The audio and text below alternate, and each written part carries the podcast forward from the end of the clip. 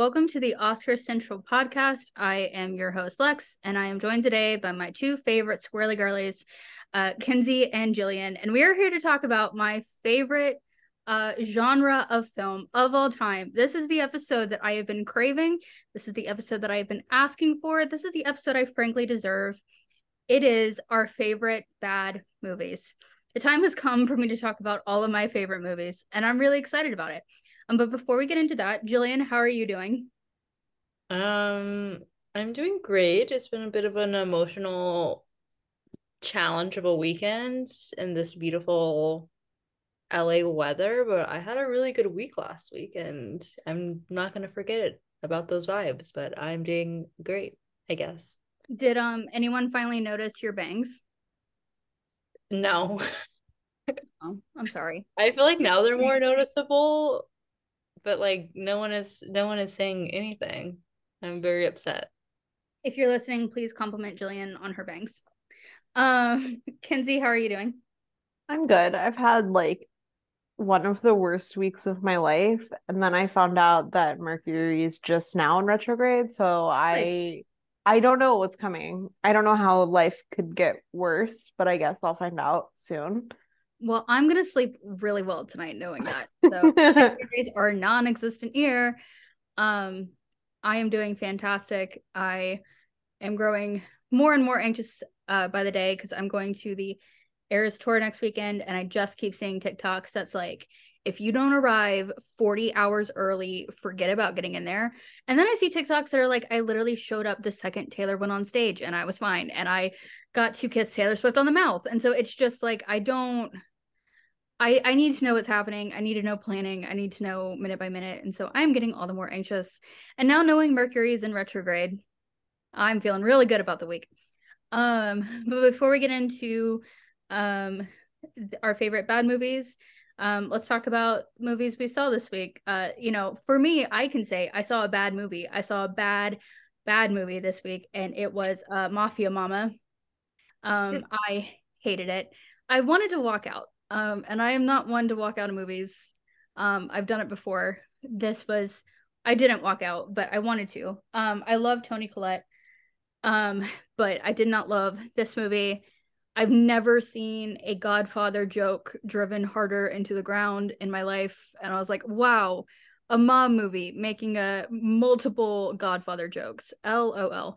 Um, I listen, Catherine Hardwicke gave me Twilight, and we'll get into that later on this podcast. um, but I will always be grateful for Catherine Hardwicke. Um, but at the same time, I'm pretty sure Twilight's the only movie she's ever made that I actually enjoyed. And what's weird about Mafia Mama is that like it does showcase that she is a very talented director. Like some action sequences in it are very well done, um, from a directing standpoint at least. But it, tonally, that movie made no sense.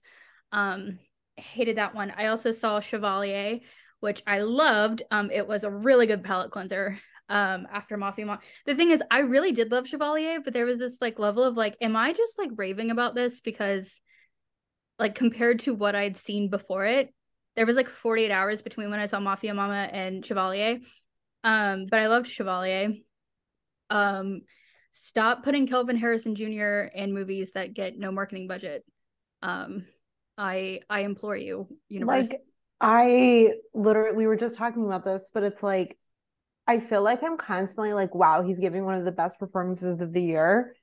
And then nothing happens other than people just saying that about him. Mm-hmm. Um, but I will say I saw Chevalier with my mom, and my mom is like very out of the conversation with movies. Um, she was first off, she didn't realize who he was. I had to explain like nine times. And the only thing that made her understand was weird movie with Tim Roth and Naomi Watts.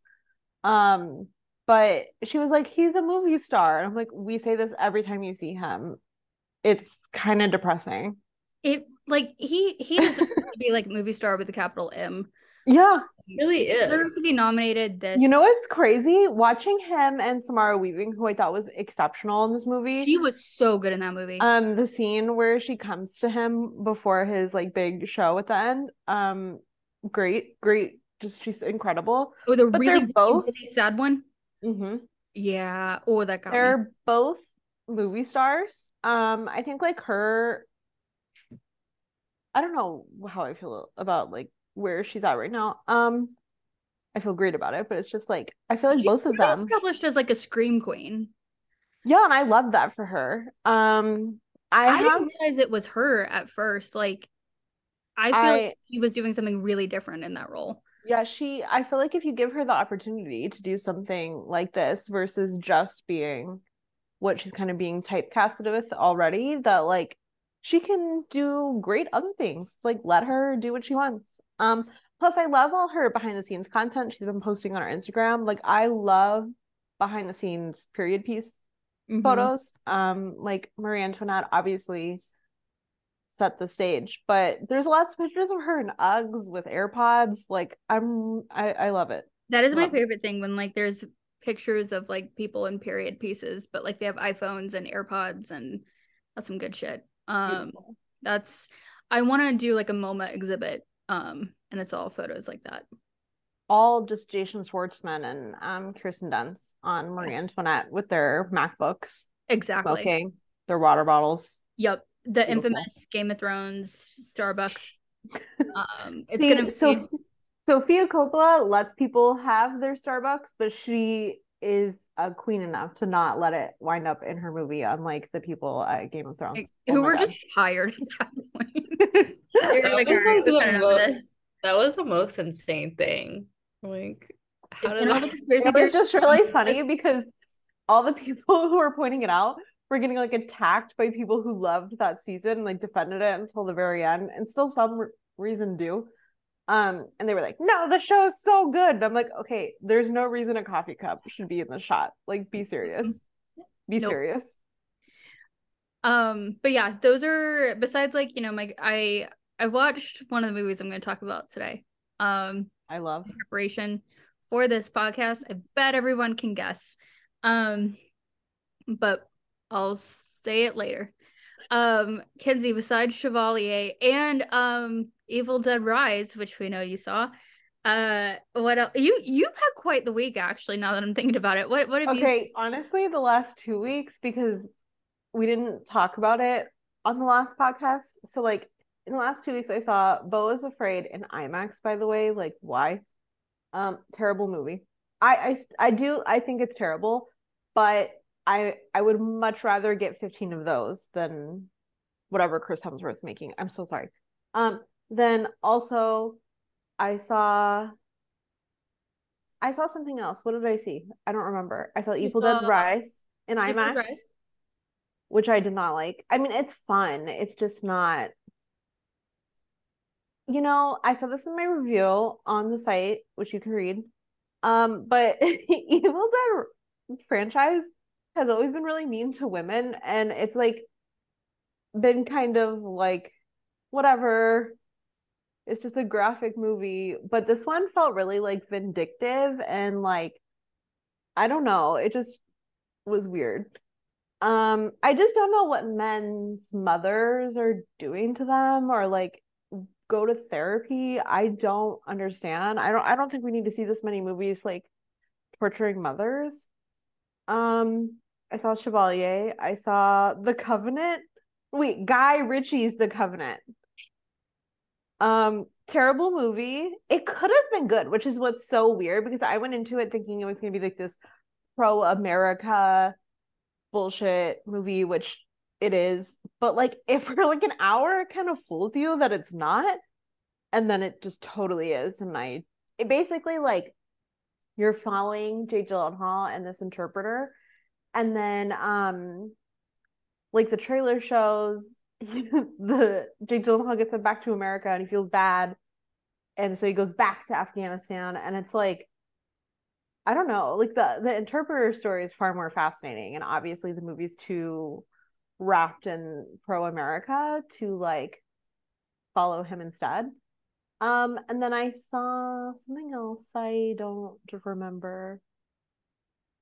Obviously, it wasn't good. I don't know. I just like have seen everything in the last two weeks, and um,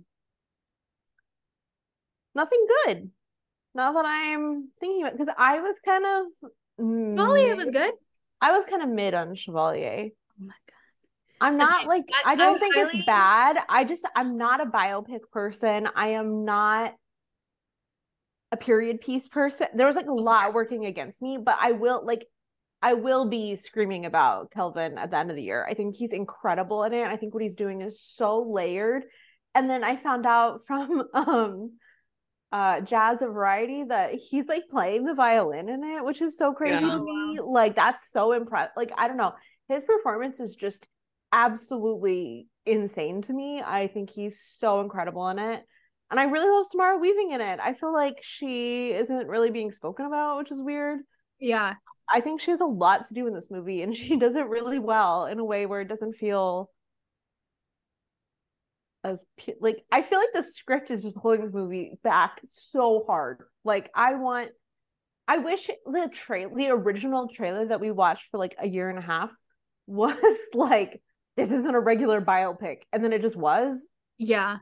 I kind of wanted it to be more like Marie Antoinette. Like, let's, it doesn't have to have this huge story. Just let it follow this man whose work was like tarnished. And then I also feel like what's so weird about it is like that I don't think, I obviously all is leading up to the fact that like what it says in the credits that like his work was just kind of like pushed out, like not, not even pushed to the side, just like destroyed and like forgotten about completely. And I just feel like that could have been more interesting to just watch him work without this like plot of Samara Weaving's character. Like, I don't know. Yeah. It just felt like it got to in the trope of like a love story gone awry versus like a man's entire career thrown away.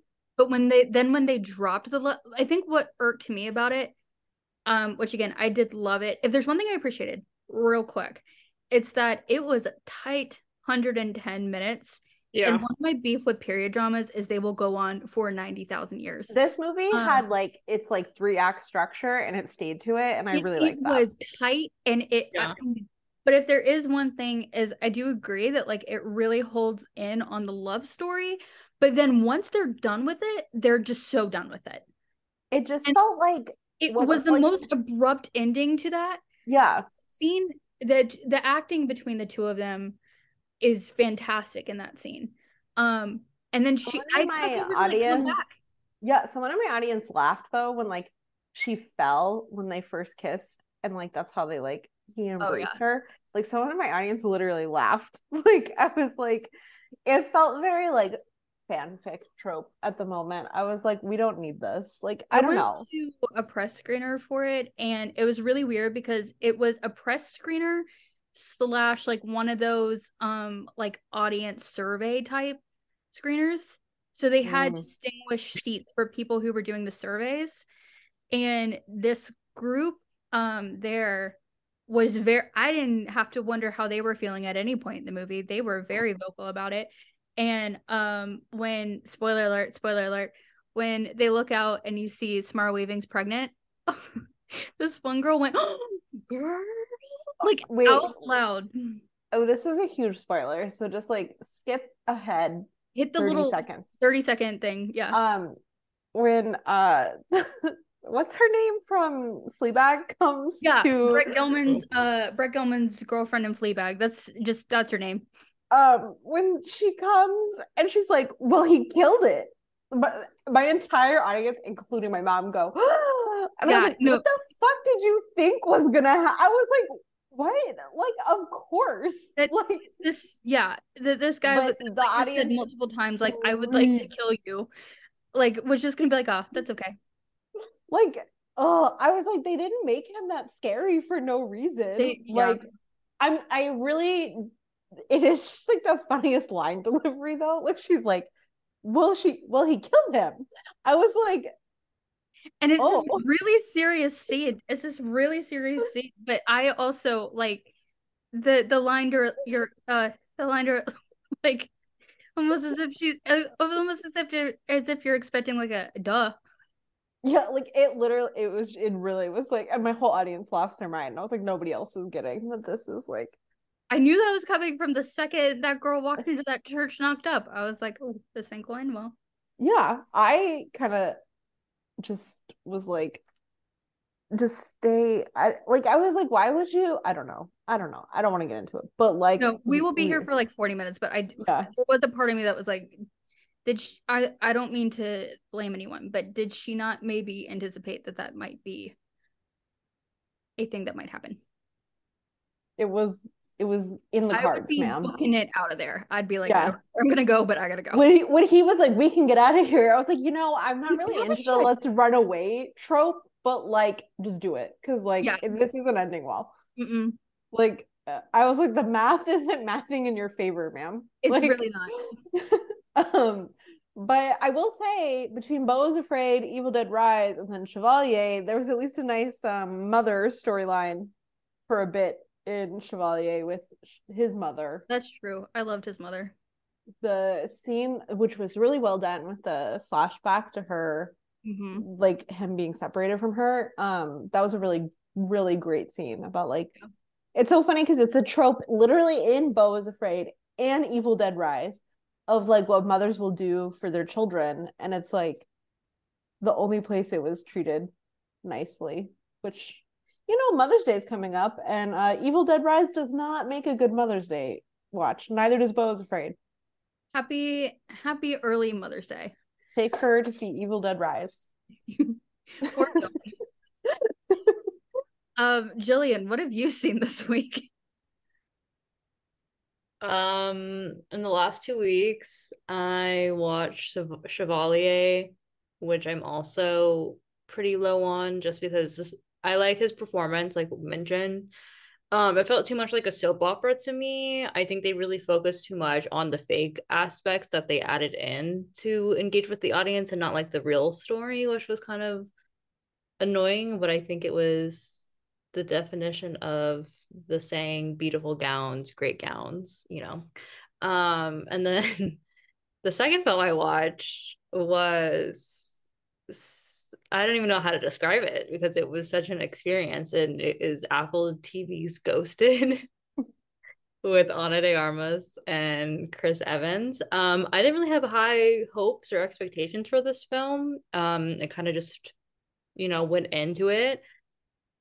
I think it makes it's way better than Your Place or Mine, um, which is currently sitting last in my 2023 ranking. So I mean that's good. Um it was like I can't even describe this movie, but it's one where it's like I don't think it's a good movie, but I recommend people watch it because of how ridiculous it is. Like I had a fun time, not because Do of you think but because of my reaction. This year's Serenity, perhaps.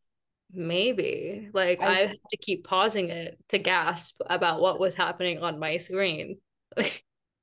like I was tuned in, I was engaged it was just like I'm very confused at the filmography of Dexter Fletcher. I don't know if it's his fault. I don't know if it's the screenwriters. I don't know if it's the actors. Like ScarJo was supposed to be in it. It's very obvious that like this was written with her in mind. I just don't think like Ana de Armas is that strong of an actress, or this just wasn't the right role for her. Like I'm interested to see how she's going down this like action road with her career. I don't think this was a good spot for her to like try that out. Um it was just like she was just every time she spoke a line, I was just like, this is just not it was just really bad. But it was like in a way, there's like there's just one scene that just really blew my mind about everything that came together to put it together because it was like all these like cameos in this very weird fashion that it also felt like it was trying to be John Wick, but obviously like nothing can be John Wick. Um, but it was a very weird experience and I kind of recommend people watching it because it it's the only it's one of the three Apple movies I've watched without like turning it off, which is high praise. good thing. um but i haven't really been watching i don't know april's not really calling me with the movies like i don't nothing's really out there. I've been watching a lot of television. Um but i have some new movies i'm seeing this week so hopefully we'll get back into it all. Really after seeing john wick i'm like what else do i need to watch? I literally i the life i never anticipated but after john wick chapter four i feel like cinema has felt not great. And the good thing is that I'm very confident about Jillian and I are seeing um Are You There God? It's Me Margaret this week in two days. Um I'm and seeing it in two days. Oh my god. oh my god. God. We're all seeing it together essentially. Um and What if I Lex shows up? She's there. that would be the best. Can you surprise in the imagine? You'll just go to sit in the theater and I'm like, what's up, bitches? I'll just bring an extra canned wine into Century City. I'm just kidding, Century City. If you're listening, I know you're a fan of the podcast, Century City AMC 15. Um, I'll um I'll I'll be sitting in the Can't theater, to us. sit down and I'll say, Are you there, God? It's me, Lex. that would be so good. If you're listening, God, it's if you're listening, that's gonna be the name of my memoir. Is um, if you're listening, God, it's me, Lex. it's really good. Oh my god. So we hopefully that will be a better moment for us next or two days. Can you And imagine if our number one and two of the year is John Wick chapter four, followed by Are You There, God? It's Me, We don't even need to watch anything else. Variety. We're we done. did it. Sorry to Martin Scorsese. We're gonna. I'm seeing Sanctuary also on Thursday. I feel I'm like so there's, jealous. there's too many films that people keep telling me are good, and then I watch them.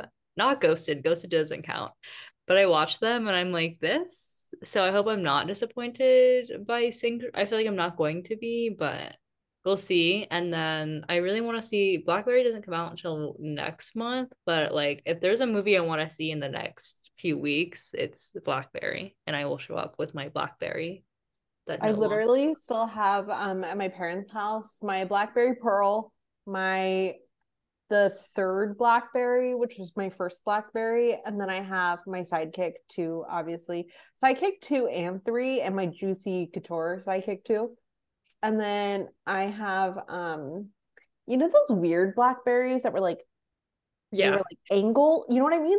I have one of those too. I didn't like it, so I didn't keep it for very long. So Blackberry, then- if you're listening, Sponsor us. We will change our name to BlackBerry. I would 100% change the name for Blackberry. Are you joking? Remember when they came out the BlackBerry touchscreen? I literally was like, I'm gonna switch, and everyone was like, you can't not have an iPhone to have a BlackBerry, and then they discontinued them really quickly. I feel like if there's like one more like I guess like biopic or like origin story movie that I will want to watch, it's the Black. I don't care if it's bad. I just you know Blackberry. I also- when like I'm here for a great time. I know no one cares, and I know it's meant to be funny, but the moment where he's like, use your thumbs, I was like, holy shit, you changed the world. This is what this is what you think. Uh, I don't know. Apple.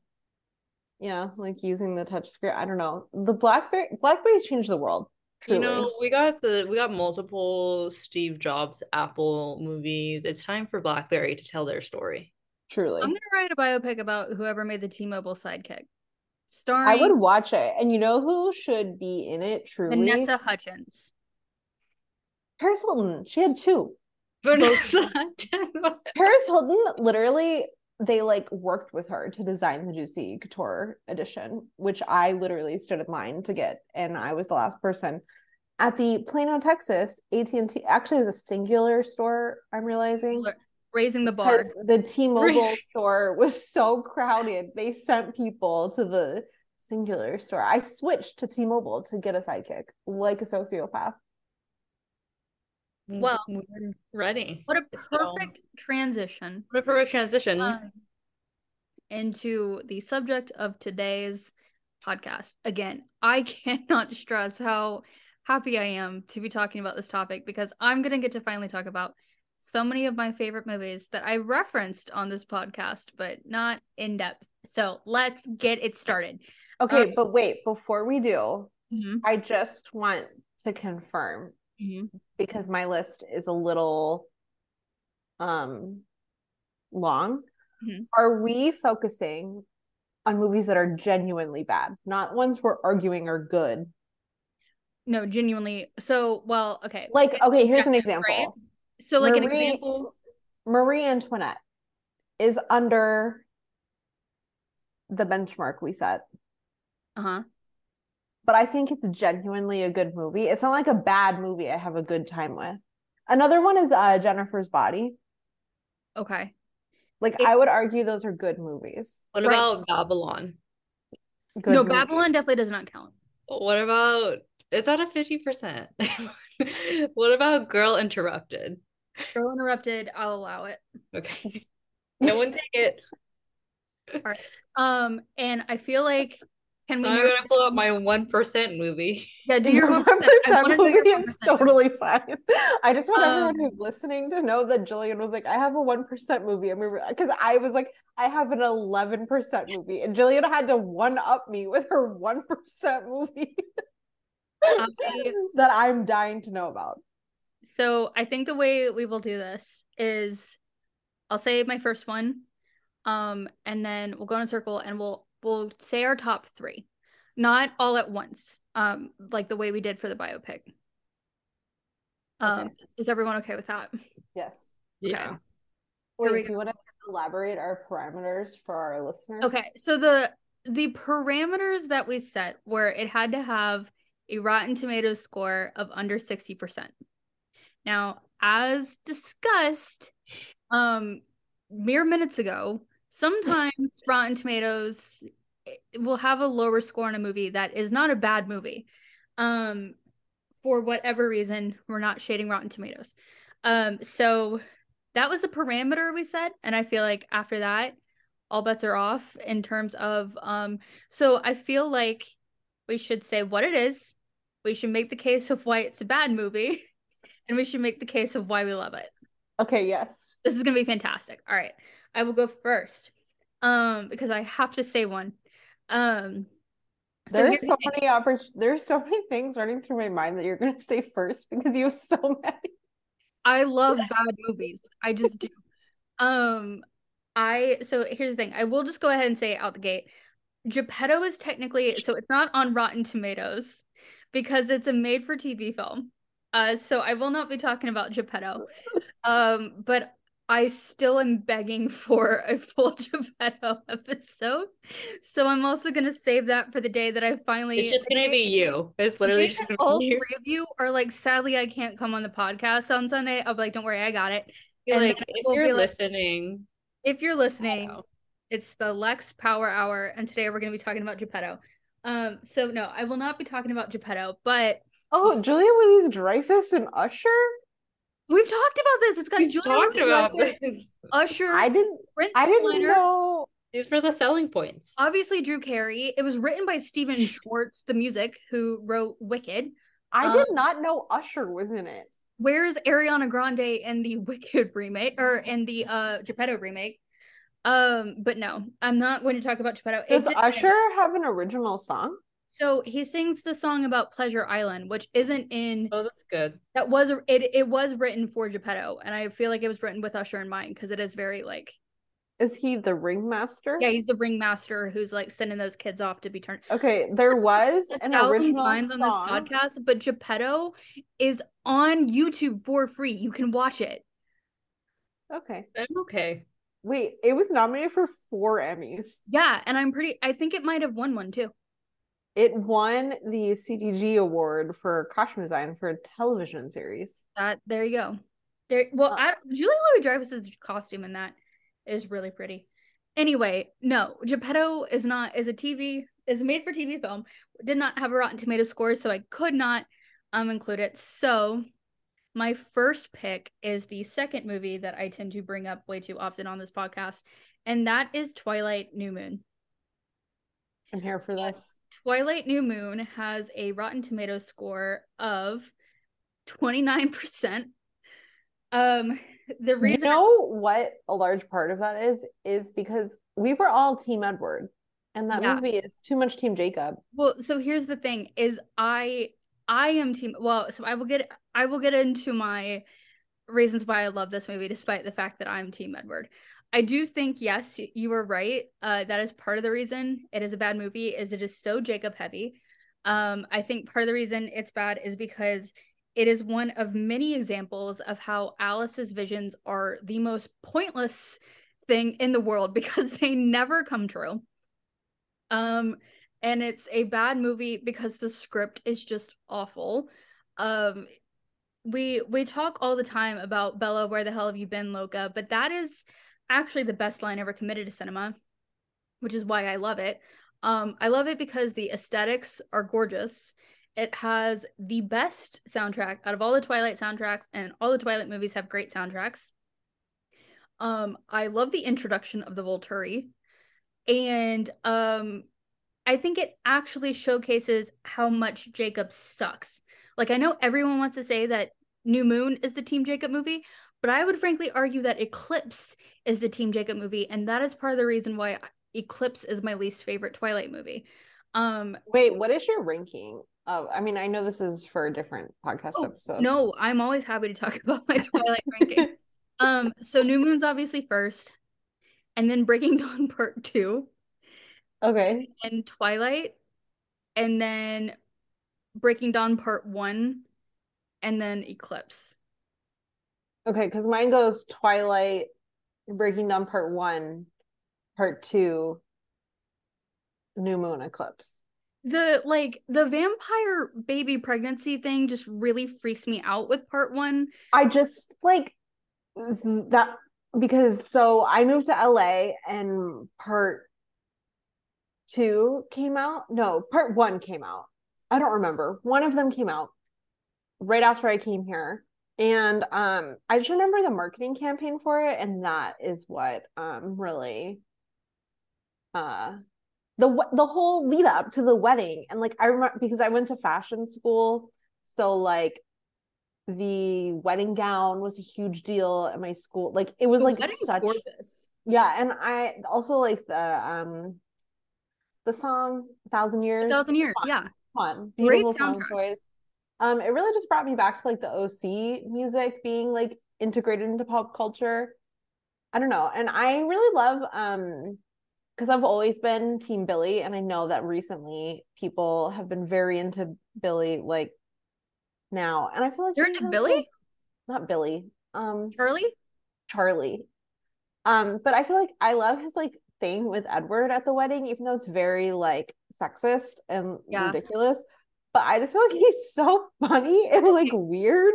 Why did they let their entire guest list give a speech at their wedding though? Like I don't know, but like Anthony for giving a um, you know whose speech is just so stupid is Emmett's. Emmett's where he's like, Bella, I hope you slept for the last 18 years because you're not going to be sleeping much anymore. Like her parents are sitting right there. And It's speaking of her so- parents, like, why is Renee singing? Why is Renee singing? Why is Renee like cry? I mean, I get why she's crying, but my whole thing is, it's like, Renee where have you been? Where Renee's have you been been? nowhere. Renee, Um, no. but Um, okay, back to New Moon. yes, I do love the movie theater scene. Yes. I love. And I love um that okay, this is a scene I don't love. This is why it's bad. When she goes up to those bikers and the guy's like 45 and she's like what is she 16? no, she's 18. She's 18 because we all talk about Bella, where the hell have you been, Loca? But we actually don't talk enough about where Slender in that movie, which it's not Kristen Stewart's fault. It's the way the it's the way it's written. Is It's when one thousand percent the way it's written. it's she gets in that car with Alice, who who has her useless fucking vision again. I hate Alice Cullen. I'm sorry, I got a vendetta against Alice. But she's getting in that car with Alice, and Jacob's like, "What's Charlie gonna say?" And Bella goes, "I'm 18. I'm legally allowed to do what I want." it's the That's true.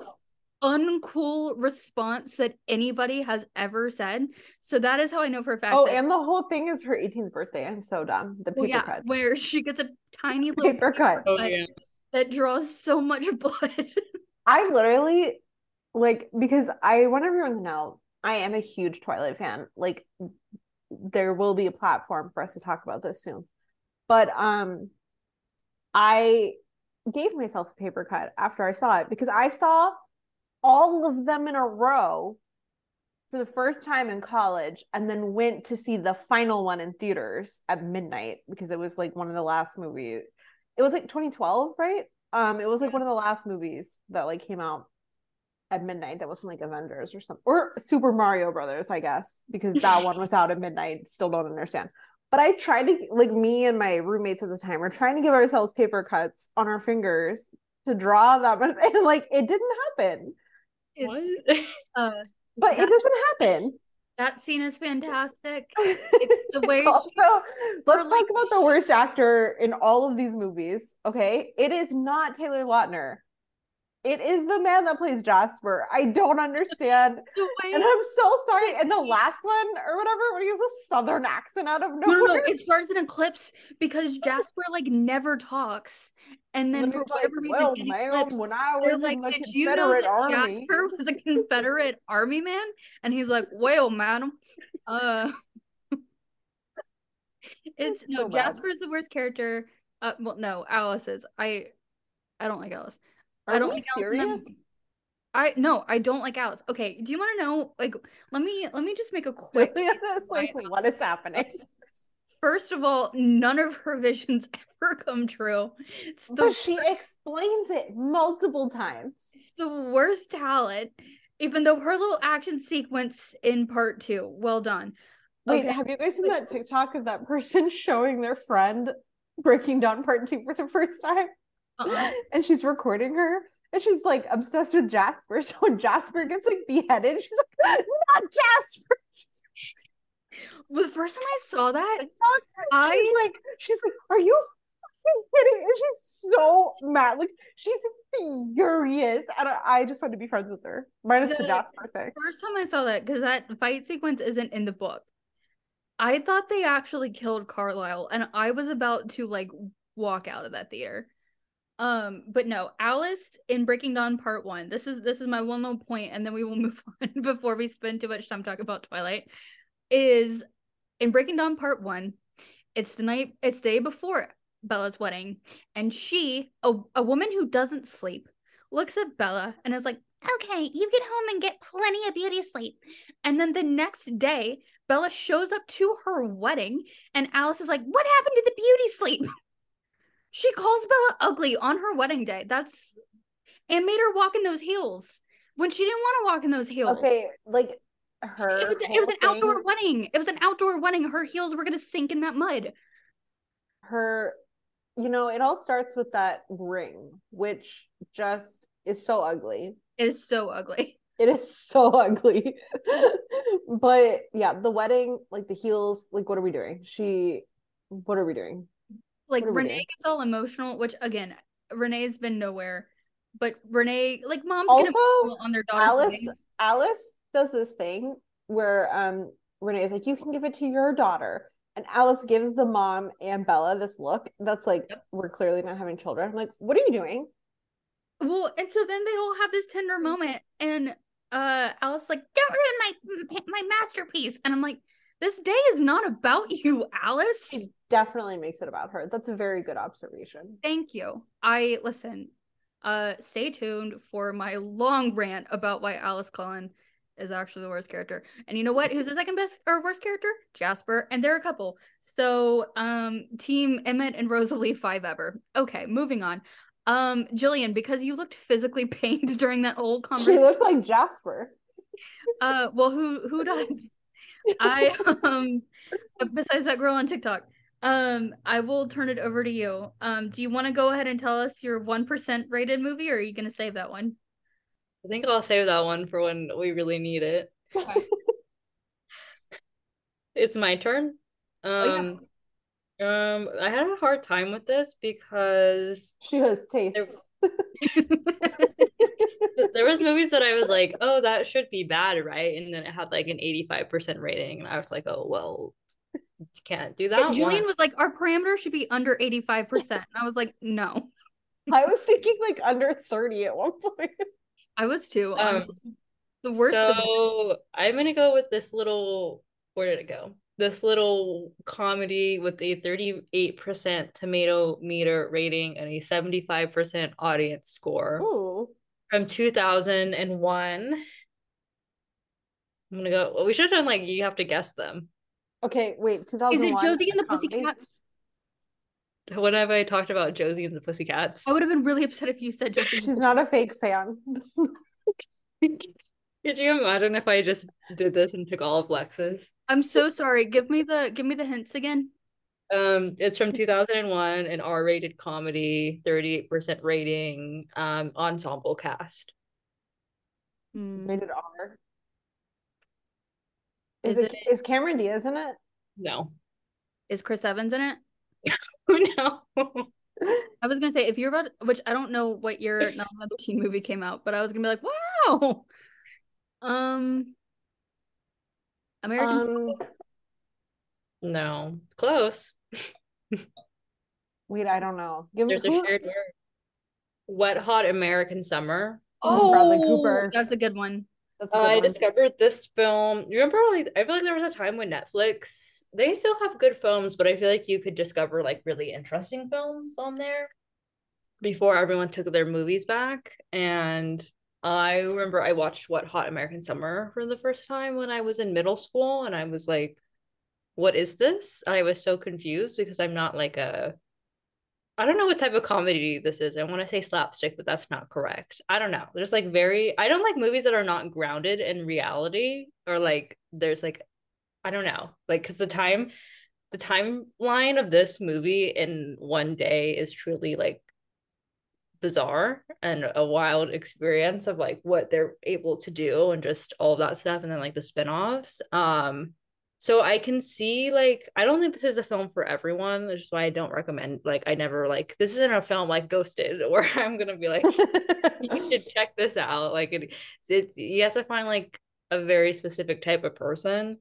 Um and there's some moments of it where I'm like, oh, I wish they could like be more realistic about things. Um so I can see like why people wouldn't like it can't think of like what I, I think that's like my main issue with this movie. But then, but then I watch it and I used to watch it all the time and the making of it and everything. And I think it's just like so funny and like a lot of these people like Bradley Cooper or even like it was like before they were like really big. And so it's just like fun to just see all these people like have just a fun time on a set. And I think we always talk about that when you can like really feel like that they want to be there and they want to be working and like creating this experience. Um, if this came out like in the 2020s or like now, I don't think I would watch it. Like I think I it would not be for me.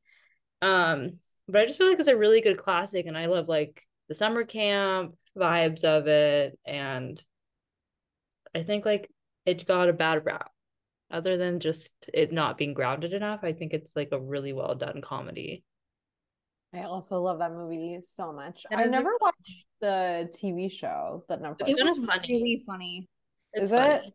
Yeah. Um, all I the thing I mostly remember is Bradley Cooper and Amy Poehler.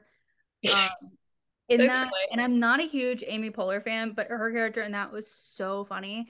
And I just remember like Bradley Cooper was like not like they were leading like the theater camp. Yeah. Uh, at one point Bradley Cooper was like his head wasn't in it or something, and she's like, Yeah. theater is now theater is art, and everybody sent that to me, and they're like, hey, that's you, and I was like, "Mm, yeah. It just like the comedy is so exaggerated. Like I think I I always conflate the plots with this one and the other ones because I they all literally could be the same thing. But just the fact that like they're trying to stop like this space thing from landing on the camp and like they recruit all like the dweebs and like they're just so like upfront of how they feel about everyone and like I guess people would be get annoyed by how stereotypical it could be of just like these different tropes within media or I guess like social dynamics, but it's just like I don't I just like seeing people have fun for like literally an hour and 37 minutes and they use the time great. Um a lot of memorable lines. Uh they used to have the making of it on Netflix and I kind of like the documentary about it a little bit better than the movie, but I feel like it really sells like that these people were just having the time of they're like lived on the camp. Like it was just such a whole so good. thing.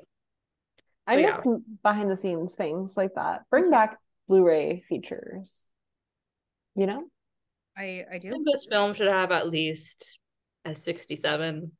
Yeah, it should be like one of those like divisive, not it's not a divisive movie, but like you know those like like Mother, Suspiria, they're all like floating in the 60s to 70s because they're like divisive. So some people really love them and some people just don't like them. That's what that movie feels like it should be. It's like you can turn it on and then just have the best time. Exactly. Um, mine is okay, I have so many. I'm gonna start with a comedy. Do we want to guess it? or should Mhm. I? Give us like give us a little log line. If I give you the log line, Or give like us the rating and give us the year it came out. Okay, it like the like the Rotten Tomato score Yeah. or like the rating. Okay, Rotten it's a twenty-eight percent. Uh-huh. It is a crime comedy from two thousand one. Is it Josie and the Pussycats?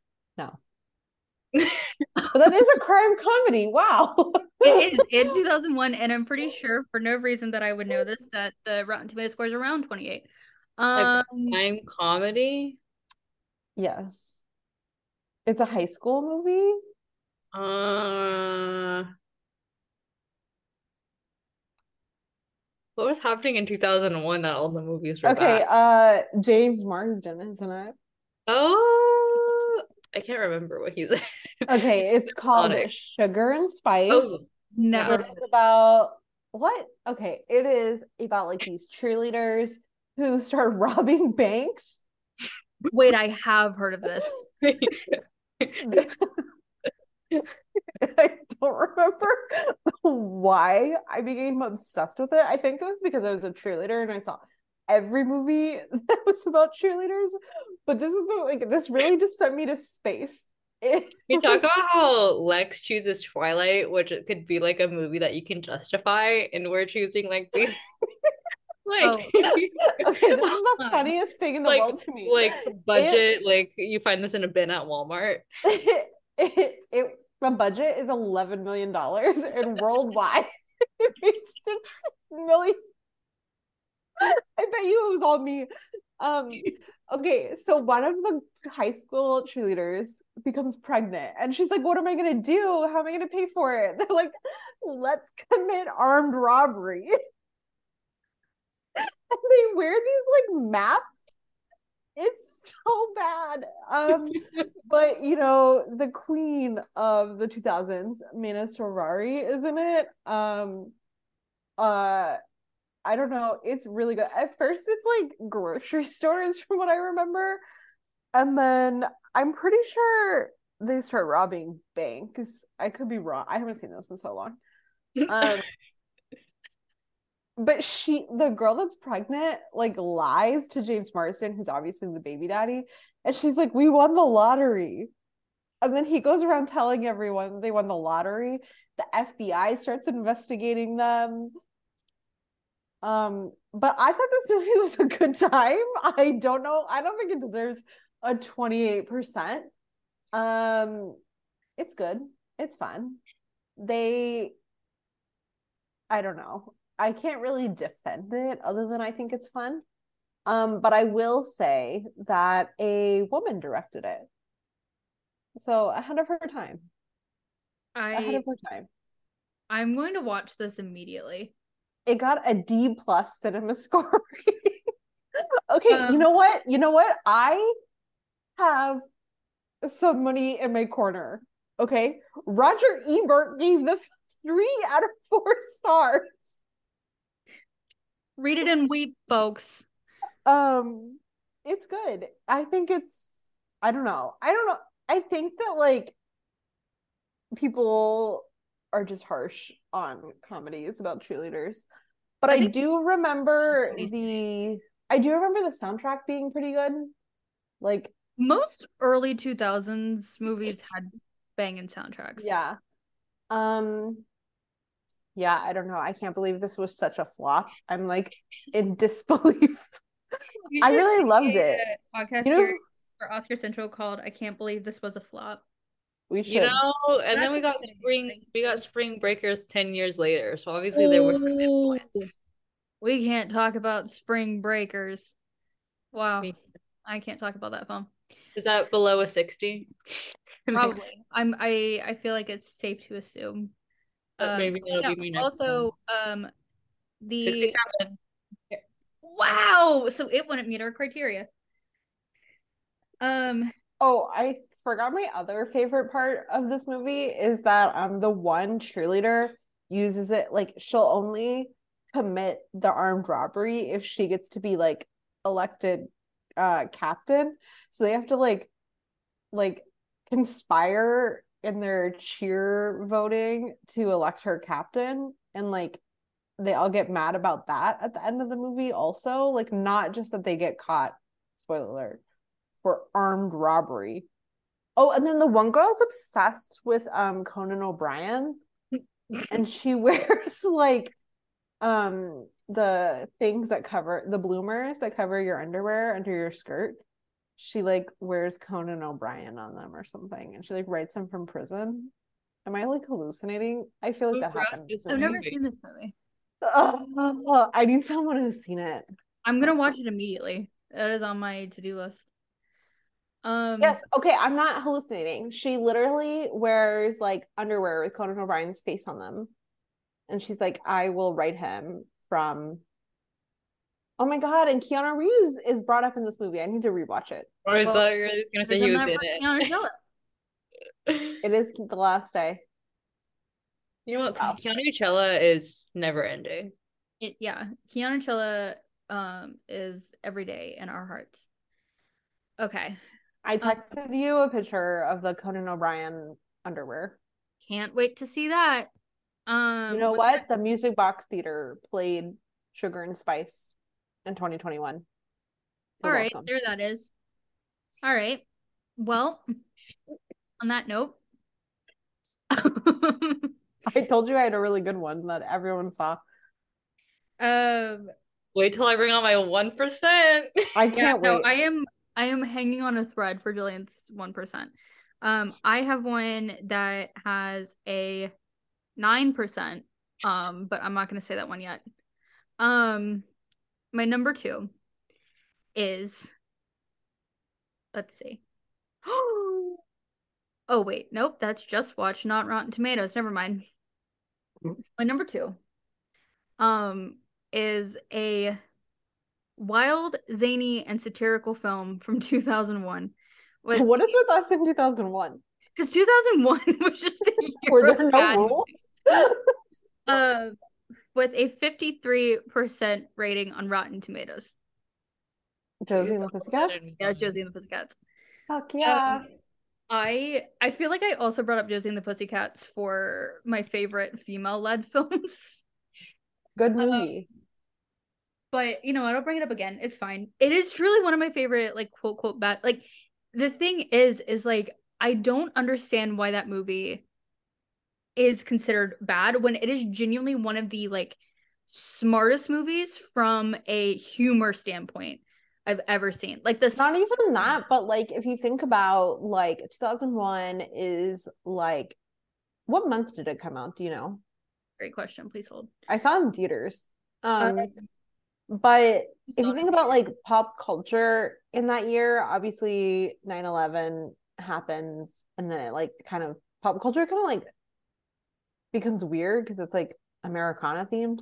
Like, you know, does anybody remember those weird Disney Channel commercials about like go America? But remember when uh for like okay, so it came out in April 2011. Okay, so So but like the thing is, if you think about it, that is like before Britney and the Snake. So she's still Pete, like none of that album has come out yet. Britney, her best era, her best album. I'm so sorry to everyone who's gonna say in the zone. That is not true.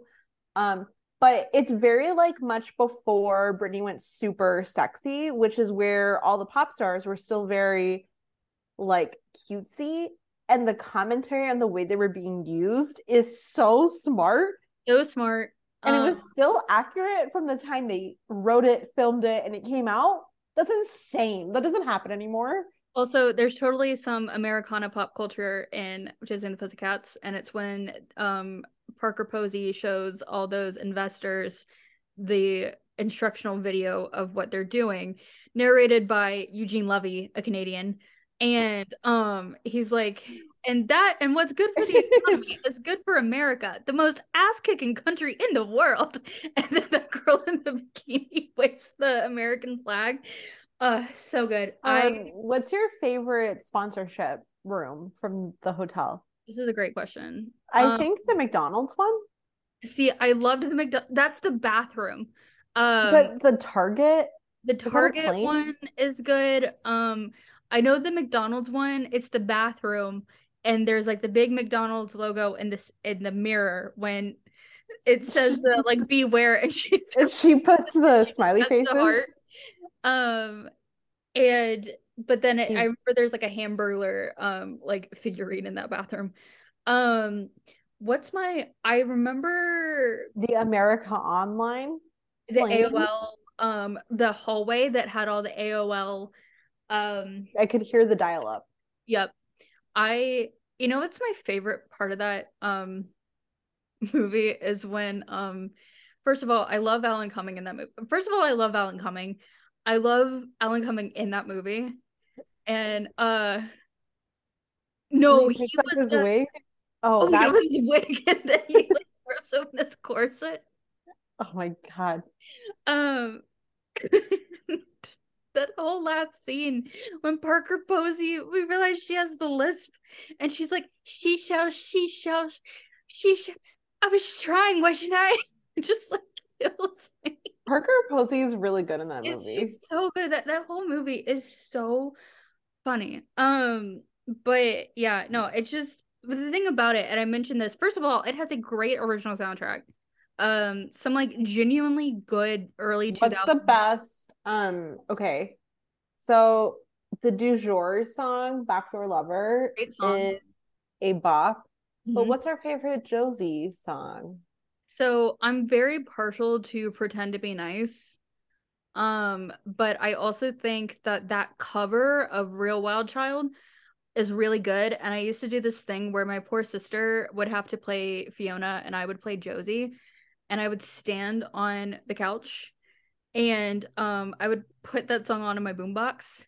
And I just remember she always rips off the ear and goes, That's it. And then tackles Parker Posey. And my poor sister would have to stand by a beanbag chair so that she didn't get crushed. And I would reenact that scene of um, but like that's the thing is when I was like seven when that movie came out, I thought it was this really serious drama piece about these poor girls that were almost exploited. Um, and now I realize like it is actually one of the funniest movies. God, that part where they come out of the salon and they already have the giant billboard up, and Rosario Dawson's like, "We're not Josie and the Pussycats, we're just the Pussycats." And Alan Cumming's like, "Yeah, but our studies have shown that people resonate more when they have someone like to lead the band." And she's like, "What about the Beatles or the Rolling Stones or the Backstreet Boys?" And he's like, "Okay, if you want to split hairs, yes." It's so funny because like you're like, what are the ones? Right. You know, like, Like what is the blank besides Daisy Jones and the Six, which didn't even really exist then. I can't think of another band that was called and the and it's still but yeah. Um, I also just really love Rachael Leigh Cook in that movie so much. Yeah. And I love the way they used Tara Reid and her then boyfriend, Carson Daly.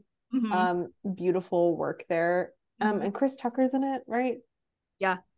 Oh, TRL, what a what a fucking of course movie. I'm Carson Daly. Check the nails. Um, but I think Three Small Words is my favorite song. I still know every word to that song for some reason. I know all the Um, words to every song on that soundtrack. I love that song, but I love that movie so much. And I just love, I don't know, I feel like everyone's fully committed to taking it seriously. And I And love that it's because it's so not a serious movie. My favorite-. And that might be why I think it's so funny because my favorite brand of humor is when someone is taking something so unserious very seriously. It's so good. I think is- my like the eating disorder thing where she's like, oh my God, I'm such a pig. She has like one Pringle on her feet, like sent me to space. As I watch it eating like a full can of Pringles, I'm like, wow, my hand's stuck trying to get to the bottom. Like It's- this is this is really fucking me up right now. Um but like, I have this weird chill down my spine. And she's like, honey, it's because you're sitting on the O. She's like, no, guys, it's not the O, it's her. Tara Reid is so good in that movie. What what an era for her.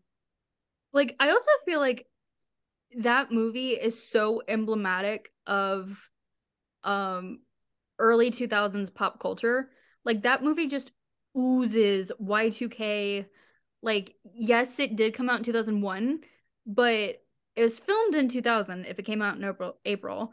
So, I mean, it is just oozing peak Y2K like pop culture goodness that I think we're like in that romanticization um in this in this era.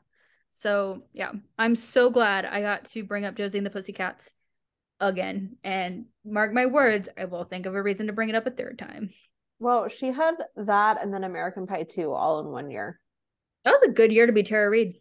It was. And then in 1999, she literally had like 20 movies, but she had American Pie right after Cruel Intentions. Ooh. That was a good time to be Tara Reid. And then she kind of fell off and ended up in Sharknado. Tara Reid deserves better, is all I will say. She does. If anyone brings up Sharknado, now that's that's a time. Um I've never seen it.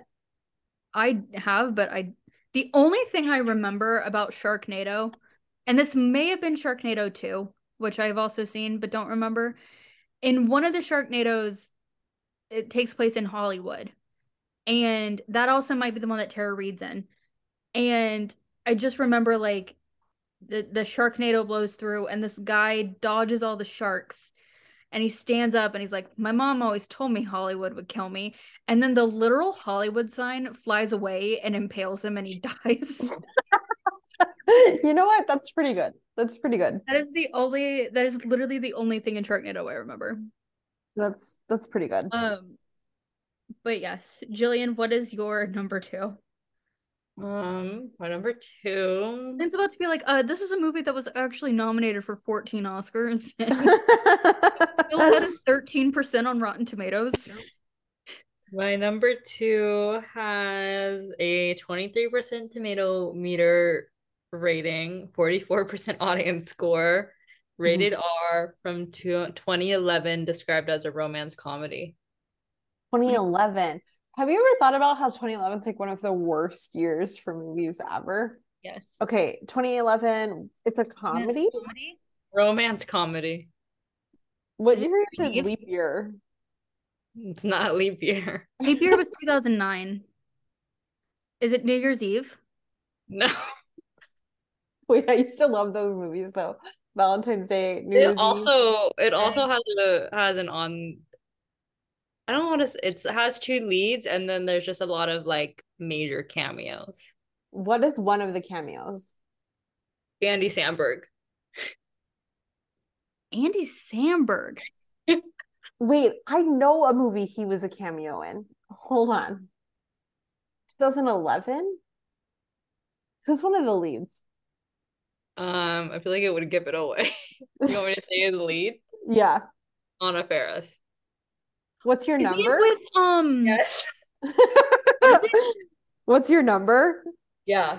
with I've never seen Evans, it. Where they I've jump nev- into the Boston Harbor?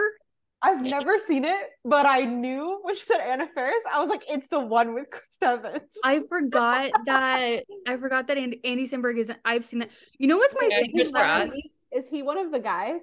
Yeah. He's like a puppeteer. Do you know my thing with that movie is that there is not a single shot, save for when they play strip horse and save for when they jump into the Boston Harbor. There's not a single shot of that film where Chris Evans is not eating a sandwich.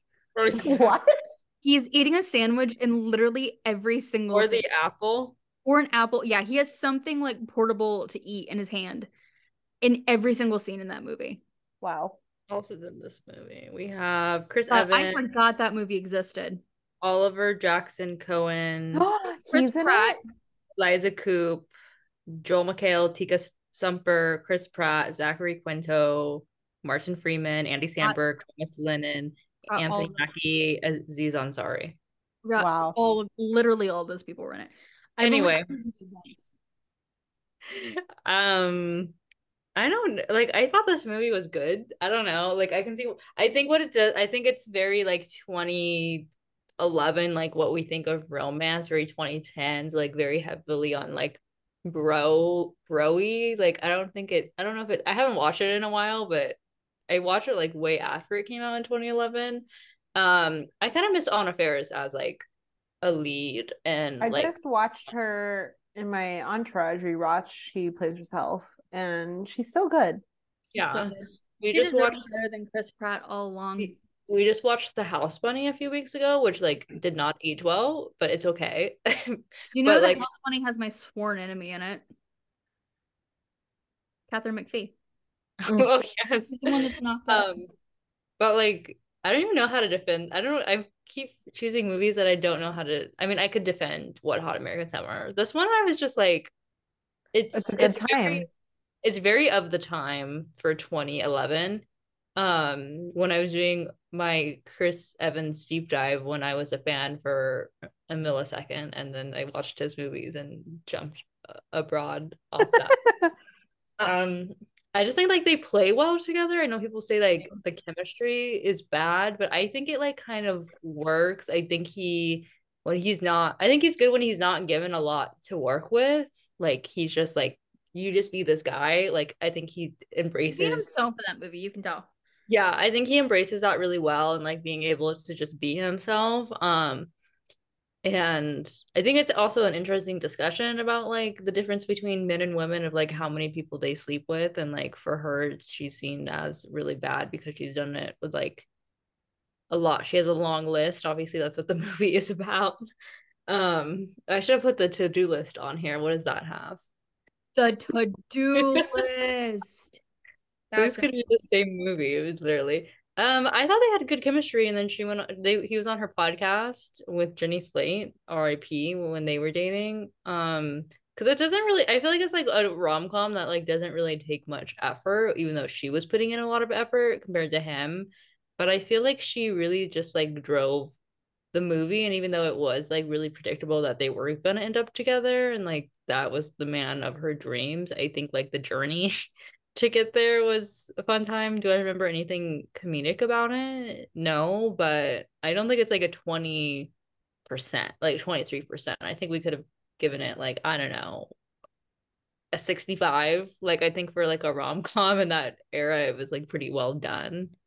Because I think with a rom-com, people are looking it's weird because it's like people are looking for like a new reinventation, but then also like they want it to be very kept to like the nostalgia. And I think this one, like if we are gonna look at dating in 2011, like that was what it was. I think that rom-coms are good um capsules of like what was happening at the time. And as I'm saying this, I just remembered that there was probably a movie that I wanted to say instead of this one that I could defend better. That's also a rom com from 2011, and now I'm very upset with myself. I'm gonna do an honorable mention for um No Strings Attached. I think that's one of the best rom coms. Wait, let me just say on the no strings attached or um what is the other one? Friends with benefits. Benefit. I will ride or die for no strings attached. I will ride Okay. or die for No Strings Attached. The carrot bouquet, Natalie God. Portman in a rom com, and her friends include Greta Gerwig. Like, are we serious? very Are we serious? Versus Justin Timberlake. Timberlake? 'Cause I- Absolutely not. I thought we were all No Strings Attached people, and then recently people were coming out as friends as benefit people. Exactly. like No Strings Attached is probably my most watched film because one, it used to be on all the time and I would watch it and it felt like a different movie but the same movie. And I think that's a better encapsulation of I think that's a different perspective of the 2011 dating scene. You can get what's your number or no strings attached. And like I thought Natalie and Ashton had great chemistry. I think there's like moments where it does feel like separate movies. Um, I hate the storyline about his father and like Hate it. girlfriend. Like I hate how that movie opens, but I like the idea. Again, I think I like the idea about like men versus women that's like subconsciously there that maybe something like what's your number was hinting at and this kind of not like goes into a deep dive, but I think it does an interesting job at like just looking at the differences between the dating scene or like what's important. But like No Strings Attached is a really it's a it's a classic of the is. 2010s dating movies. It is. I'm giving two for one. There you go. I'll allow it. Um, Kenzie, what is your number two? Okay. My number two is one that every it, I think it comes up a lot that it's um loved and that it should not be rotten. Mm-hmm. Um it is NC-17. okay. It has a 23% on Rotten Tomatoes, a 37% audience score, which is kind of shocking to me. Um, it came out in 1995. It's over two hours. Um, Like I know what it is, but I'm blanking. If you were a 2000s girly that loved VH1, you saw this movie edited more times than you can count. Wait, what is the rating? NC-17, No, like the tomato. uh, 23%. Is it Showgirls? Yes. I was gonna say, is it Showgirls? Showgirls changed I did life. not realize you were a Showgirls fan. I Are we literally look at us discovering things about each other today. I wow. was 11 the first time I saw Showgirls. Oh my Um, god. Um, but it was on VH1, so it was heavily edited. Okay, so it was like really edited. but I immediately tried to buy it, and my mom was like, "Absolutely not," because the the DVD was like her like body. When I I was was like, like- naked on the on the cover. Yeah, and my mom immediately flipped it over to see the rating and was like, "Absolutely not." um, and then I remember going to like visit my cousin who's obsessed with Sex in the City, and I got her to tell my mom that um Kyle MacLachlan was in it, and she was like, "It's fine," even though she had never seen it, and I got it on DVD unrated. Um, Oh, unrated. yeah. Yeah. Um, uh, just a great movie. I think it's like a really, it's one of my favorite like um new money kind of movies, and I love like just like the obviously it's like super misogynistic, but like I don't know, just like the politics of the movie are so interesting, and obviously the performances are just so intense. Um, Elizabeth Berkley is just like I don't even know what she's doing, to be honest, but I love it so much. I love the hair and makeup so much in this movie. I love um I don't know. It's like funny, but it's obviously terrible and I hate everything that ha- is happening. But it's just so fun. I don't know. It's so fun. And the Versace line just kills me.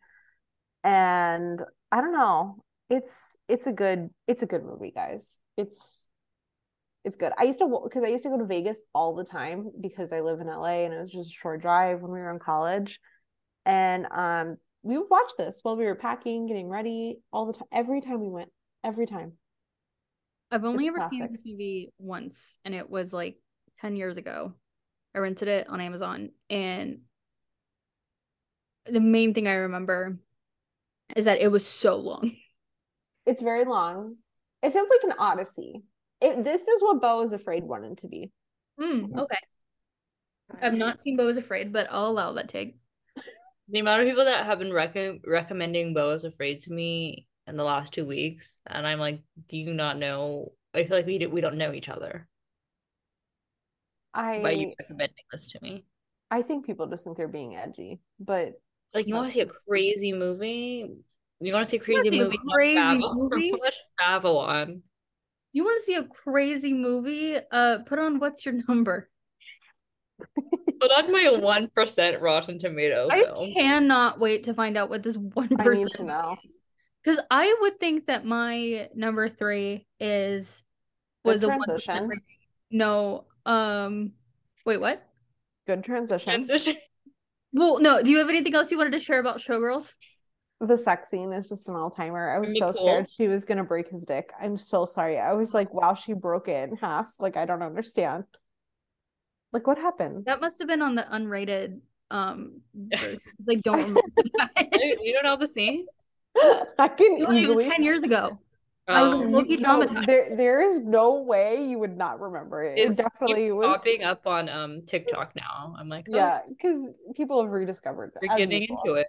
Well, join us next week when I talk about how I rewatched Showgirls and was like, oh, um, The real version. the real version. Yeah, Not the VH1 version. I um, do we? Please, we're talking about Showgirls. Okay. Dewey's Um, probably seen the sex scene when you're working on your lawyer stuff. Dewey, that's watching what- that's what- Showgirls. If I were to like look down from my lawyerly work and see that my dog was watching the sex scene in Showgirls, I'd be like, okay.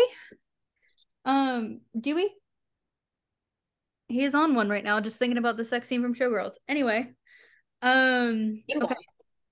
So I am uber curious to know Jillian's number or Jillian's number one that has the one percent on Rotten Tomatoes. I don't think I'm gonna do it though. No, you have to now. You have. I can't. Def- I can't defend it. So It's okay. It's okay. It's okay.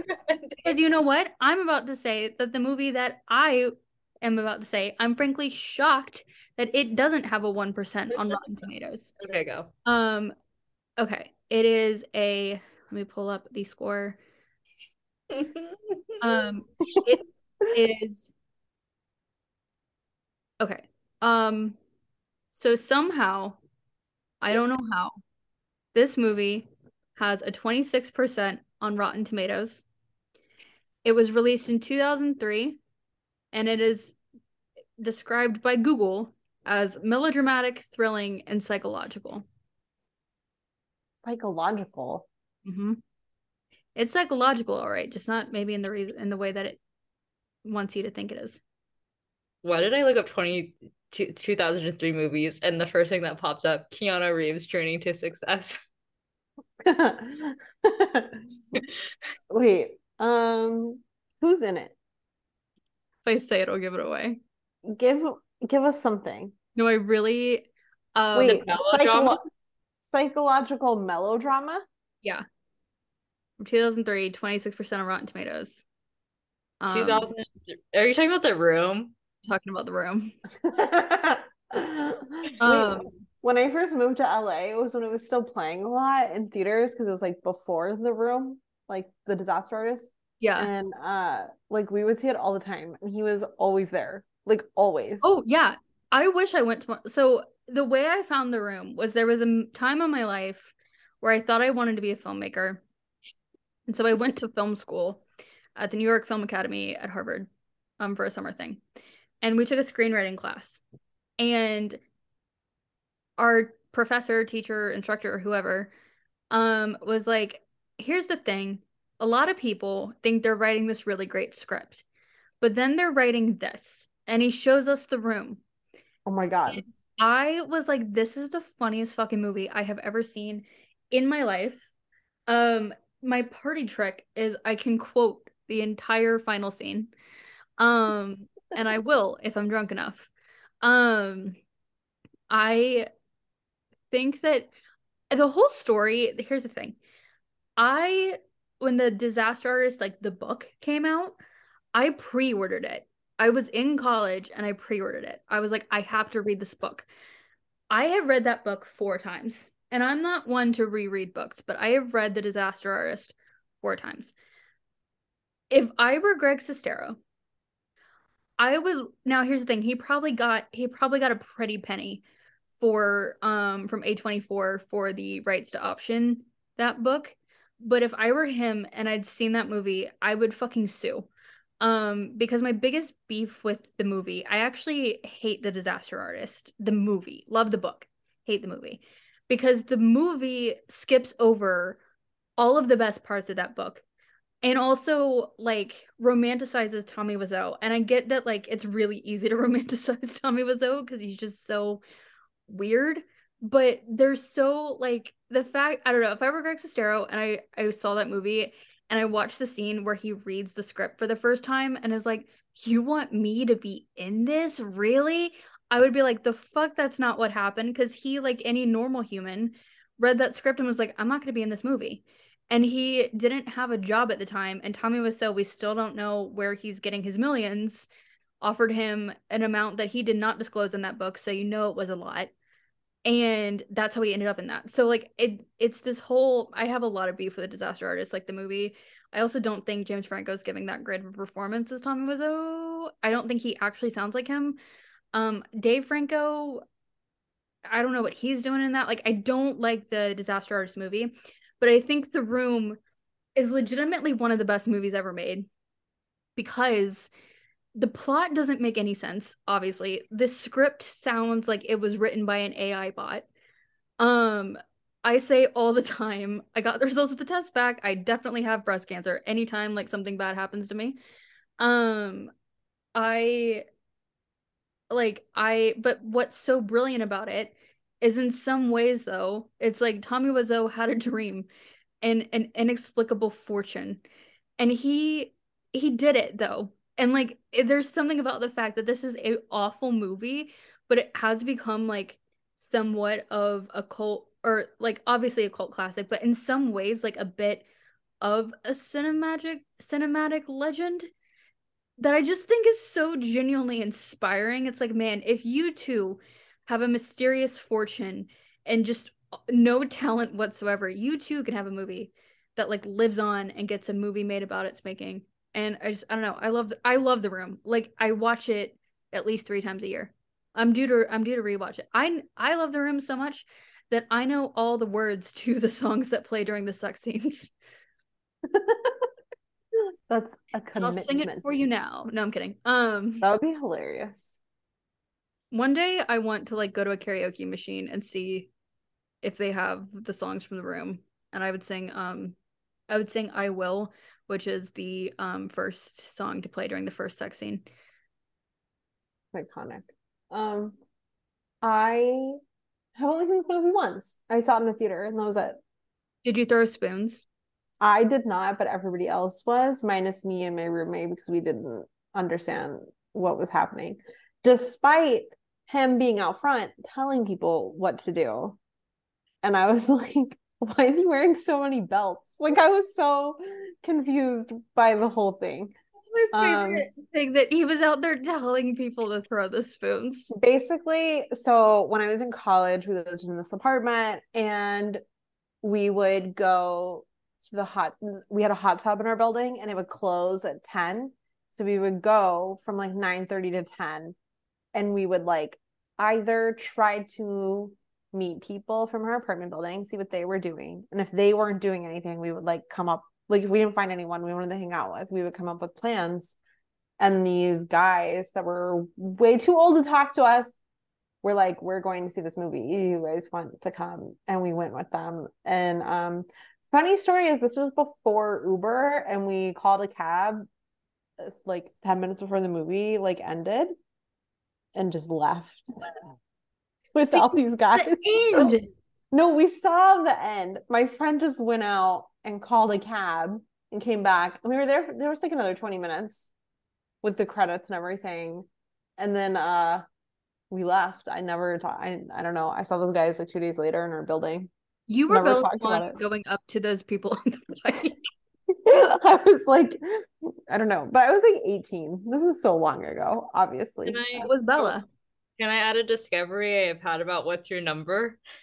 Oh my God, what?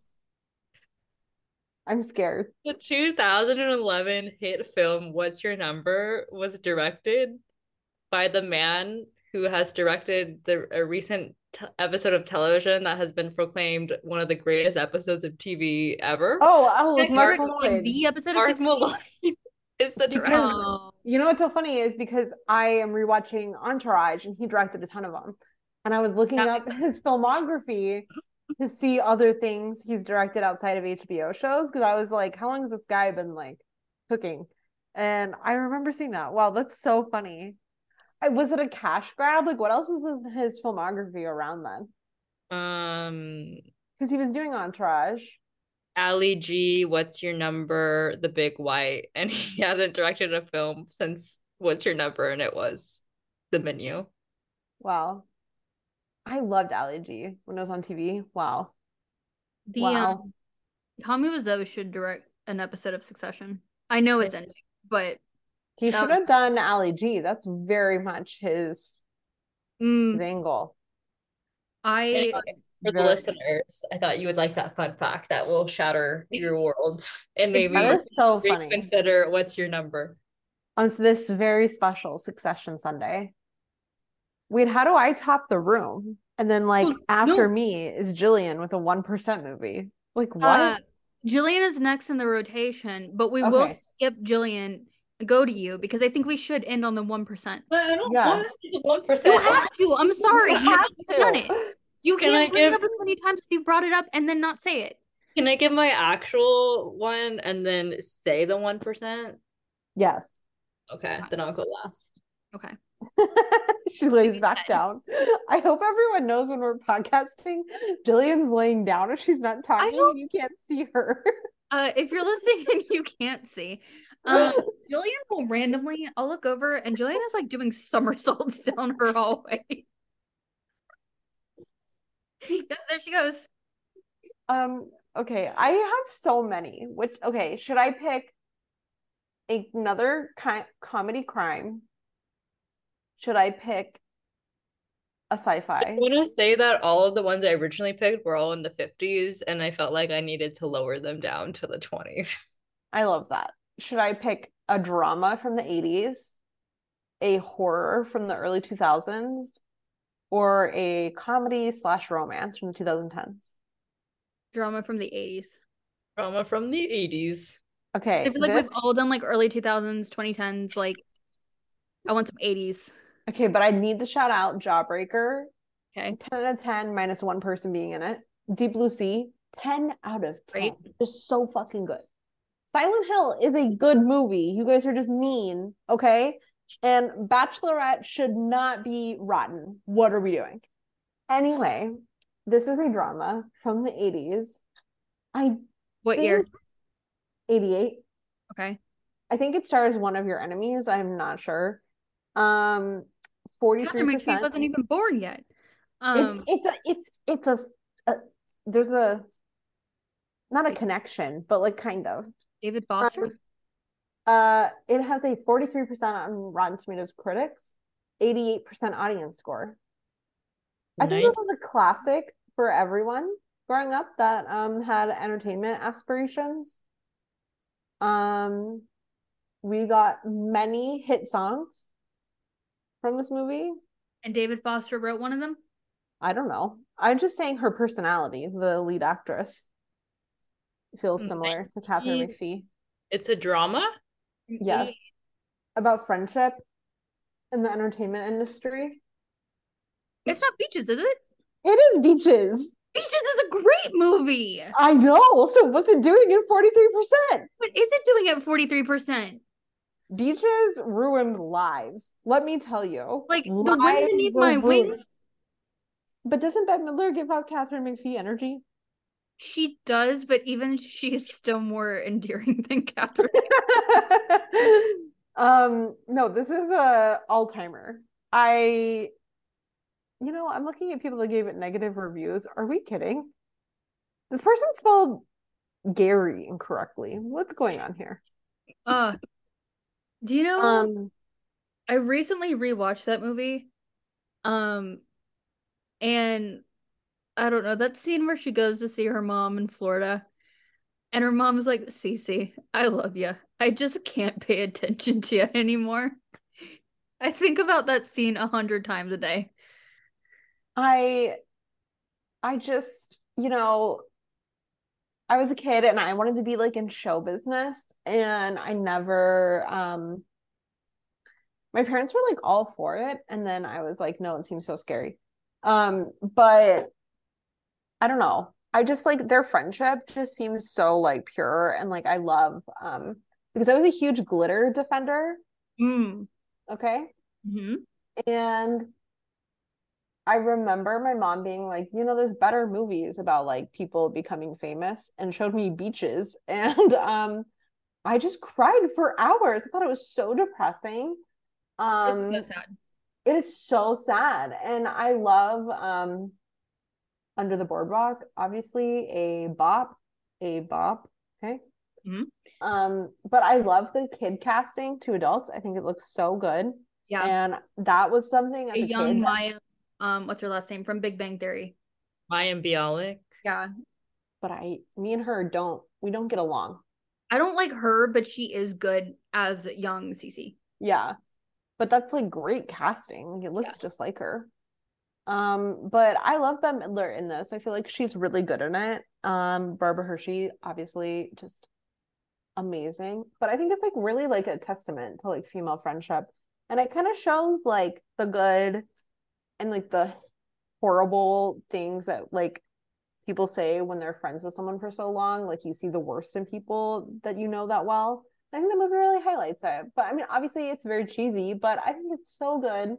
And it's like a movie I feel like every person, like not every person, but people who like movies or like movies about like show business kind of always find it and I don't know. I feel like it's like a movie you always like cherish, you know? Like it ruined my life, but like I'm always gonna remember watching it. And I'm always gonna get like in a random mood to watch it.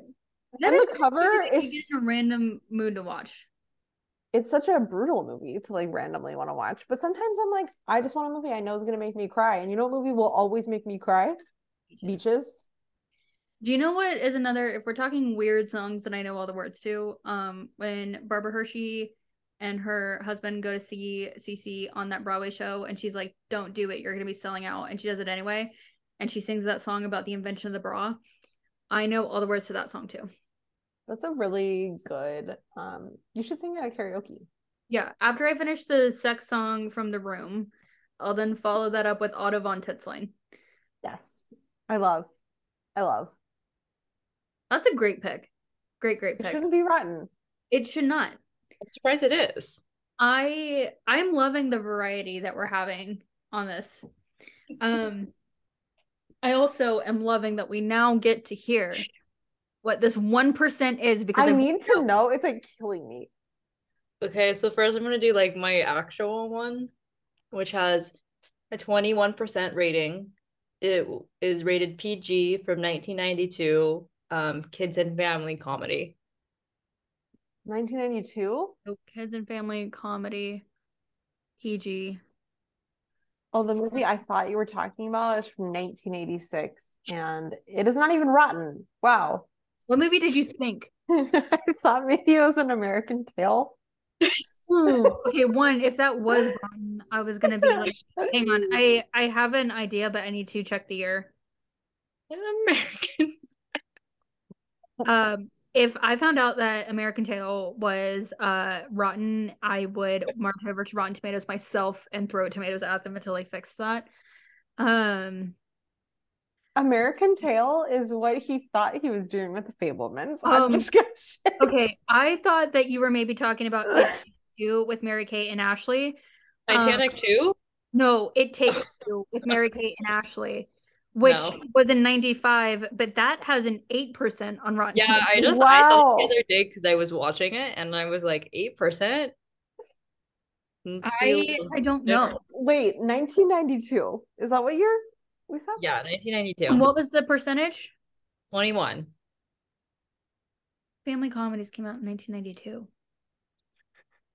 This is like very off Is brand. it Disney Yeah. I think so. Yeah. live action? Yeah. Okay, I'm getting warmer. Is- Uh, Is it Beethoven? no.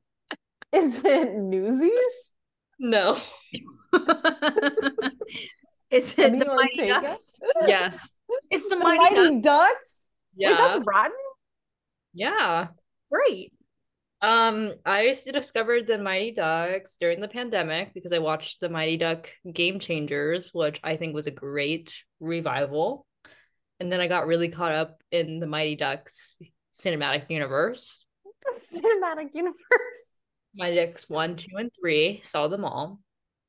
Um, I thought that I don't, I don't know what's wrong with this movie for it to have a 21%. Is it predictable? Yes, but it's a heartwarming story. And I think Emilio Estevez is a great leading guy, very believable about his transformation.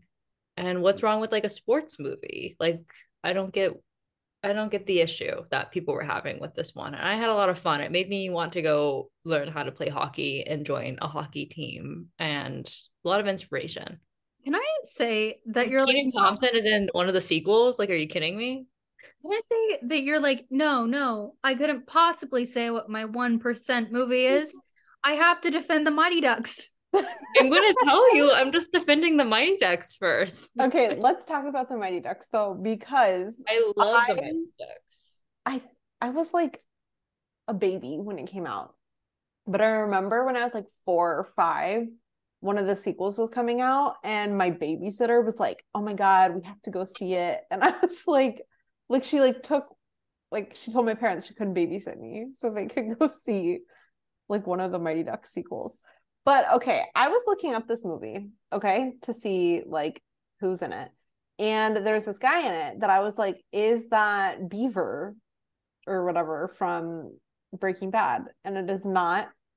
Um, but this guy, is he friends with Ashton Kutcher? He's in like every Ashton Kutcher movie possible.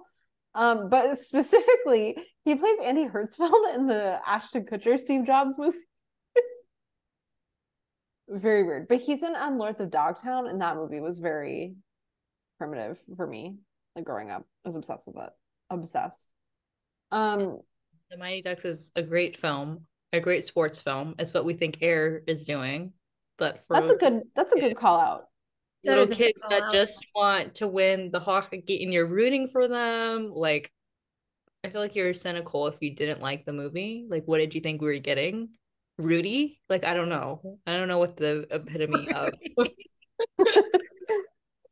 I'm going I into don't know what the top Ducks tier of the sports films are. Is it Rudy? I don't know. Don't remember Rudy. I remember the Mighty Ducks Um, and this Joshua guy's Jackson. also in. uh He's also in a TV movie version of Elvis and Me, and I think that's really funny. Anyway, and then my honorable mention is Hoodwinked. Why That is has a one percent. No, no, it has 46%. I'm Oh. just saying I can agree with What the is the one percent Oh, no, movie? I'm almost there. Stop The ani- Carrying the lead. I'm almost there. The animation is really bad, but like Anne Hathaway as Little Red Riding Hood, iconic. Um, still know all the okay. words to the song she sings on her bike. Here's the story. I hope you'll like. it. It's the one about the, About the girl riding on her bike. Oh, it's a tired old tale, but it still rings true. She could never be rude or unkind. But the sad song played in the back of her mind. Whoa, could someone show me a different way? A different me day to take me away. away. Take me out of the out of the woods. woods. Great big world. Big world. You know what I'm wanting for you. you. Don't know how I still remember all the words. Of I just remember the here's the story. I hope you'll like It. the one. That's always For Um, everyone listening, they were both dancing, and it was like the exact same, and it was really funny the way that worked out. I've just like I Hoodwinked. get it because I think Shrek came out before. I Shrek did come out before it, so I get it. But like I feel like the satire in Hoodwinked is like on the level of Shrek, and I wish they were like the same. That's you where know. that um you wish meme that was going around TikTok. for the Palme d'Or. Yeah, That was the meme like- that was going around TikTok where it was like, did I? Did I? Did I? Did I? when they when they go when they go in the with the goat in like the mountains, Yeah, and the goat can only sing. he can only sing. Oh and my he's god. rocking on his antlers. He's rocking on the antlers. He's changing his. I didn't watch the sequel. We don't need to watch the sequel. No. We only need to watch this one. Okay. So Also, I didn't say my honorable mentions, so I will say mine, but I'm gonna say mine and then we're gonna we're gonna end this, but I'm not letting Jillian Wait, off. I have so many honorable mentions. I forgot House of Wax, the classic. Um, Jaws three. Great one. I love Jaws three. Uh, That's the one that know- takes place in the Bahamas, right? wait, I don't mean that one. I, I think what I mean is Jaws four, the one that's in the theme park. The theme- No, that is Jaws three. Jaws four is in the Bahamas. How is he traveling Um, everywhere so fast? different Jaws. The other, the the OG Jaws is at the Academy Museum. We gotta go Bruce. save him. We gotta go save Um, him. I feel like I have another one. Um, Glitter, which I kind of touched on, but I love Glitter. And also Crossroads, the beautiful. Oh, I gotta complete the trifecta. Okay. The trifecta of rotten movies. I don't even have to look it up to know it's rotten. Burlesque. Oh, burlesque is so good. Is it What is the- rotten? It probably is. Like One it's not. What is it? Um, 37. 37%. It's so good. Um, classic. You know, we didn't talk about it enough. Raise your voice. Oh, Remember the Hilary Duff song? um, you know what other movie I really love? Um, is uh, what's that movie with Richard Gere and J Lo and Stanley Tucci? oh, I know what you're talking about, but I can't remember the name. Susan Sarandon's in it. There's no way that one is not rotten. Um, it is Shall We Dance? Good movie. Uh, Good It movie. is at uh, 47. Told you. do you know Susan Sarandon's ex-husband, Christopher Sarandon, who was in The Princess Bride and also did the voice of Jack Skellington in The Nightmare Before Christmas, is from my hometown of Beckley, West Virginia. Wow. In West Virginia? Yeah. And he went to Woodrow Wilson High School, which was in my neighborhood growing up. Wow. Oh, you know what movie I love that I know is rotten? It's connected to Burlesque. Okay. And it's connected to Twilight. Okay. Cam Gigandet. He killed Marissa Cooper on the OC. Um, that movie with um Blair Waldorf and Minka Kelly, the roommate. Yes. I miss movies like that, like um, like teen thrillers. We do Um, need more teen thrillers. The roommate, is that what it's called? Yeah, I think so. Frances Fisher's in it. Oh my god, this movie is three percent What is it? tomatoes. What's the it called? roommate, the Oh roommate. my, the roommate? Oh, and you know what? You know what today is the anniversary of? Probably one of the best rotten movies of all time. And I say this like I'm not a Beyonce fan. Obsessed. Um, oh, focus? No, no. I'm trying. The one where. Sorry, go ahead. Obsessed with Ali Larter and Beyonce and uh. Idris Elba. That one is so good. the roommate has 3%. The roommate is three percent. You know what? I lived the roommate, so I can let them know they did it correctly. Wow, I Wow. literally was in live action roommate that's so scary. my freshman year. What do we think about movies that are like at sixty percent? There's I'm- movies I like that are at 60%. Um, Spree's at 63%. I looked it up. Freaking love Spree. 60% is a good one. I um I gotta to shout out my honorable mentions. Um I have to shout out Cats, the 2020 disaster at a 19%. I was going to go as Taylor Swift in Cats to the Eras tour because I think it is the last original costume. And then I put that costume on was like, no. Um It looks so good. no it didn't. it Um looked good. no it didn't. Um You know what? I'm not gonna say my 1% unless you wear the cat costume I will wear the cat costume. to the Taylor Swift Eras tour. I will wear the cat costume. I will wear the cat costume. Um, I also have to shout out Mamma Mia, which for whatever reason a is that score? 55 percent. Okay, we should have done the whole podcast for the Mamma Mia. We absolutely should. Mia. It's a I have a I had a Mamma Mia themed baby shower. I still love that. Um, I have to shout out Hot Rod. Oh, that's a good seven 2007 comedy with Andy Samberg and um Bill Hader. Um, at a 39% on Rotten Tomatoes. You know, there's a lot of Andy Samberg movies I really like that are all rotten. the uh like the lonely island that was a time when that was like considered like peak comedy in the 2010s the late 2000 2010s but i love in hot rod when he's like my safe word is whiskey whiskey um but jillian i think you should share what the 1% is Let me do some preparation. She's downing a bottle of unnamed tequila. yes we won't be saying brand Uh, name You know what? This is smooth. I don't know why people don't like this. I It tastes agree. like water. Okay, so I'm gonna give a um disclaimer. Like, I don't like this movie. I just brought it up because I thought like it would be funny, but like I'm not endorsing it. I'm not putting my name on it. I am reliving a childhood memory that for some reason we owned this on DVD and would watch it when cars had DVD players. And like this, we only had this movie, Madagascar, and Fat Albert on DVD. Re- Fat my, Albert. my sister also made us watch Home Alone when it wasn't Christmas. I don't know what was happening there because that's a Christmas movie, and for some reason, Madagascar is one percent? no she still hasn't No. said it. She's stalling. I'm premising the to story. the point So we had this on DVD. I don't know who bought this. Um, it has a one percent.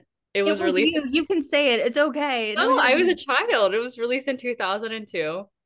Um, one of the one of the consensus says an irritating witless farce weighed down by sophomoric gags and ill-conceived attempt to utilize talent for mimicry. Um, it has an SNL alum at the helm of it. It's I I watched it now. I don't think I I haven't watched it since I was like a child. Um, I think Bradley Cooper's ex-wife is in it. Um, I don't think there's any redeeming qualities about this movie. Any guesses? Okay. Came out in 2002. Had an SNL alum. Bradley Cooper's ex-wife. The mom from Wizards of Waverly Place is in it. Mom from okay. Um Close Sprouse Wait. is it. Wait, is it Master of Disguise? Yeah.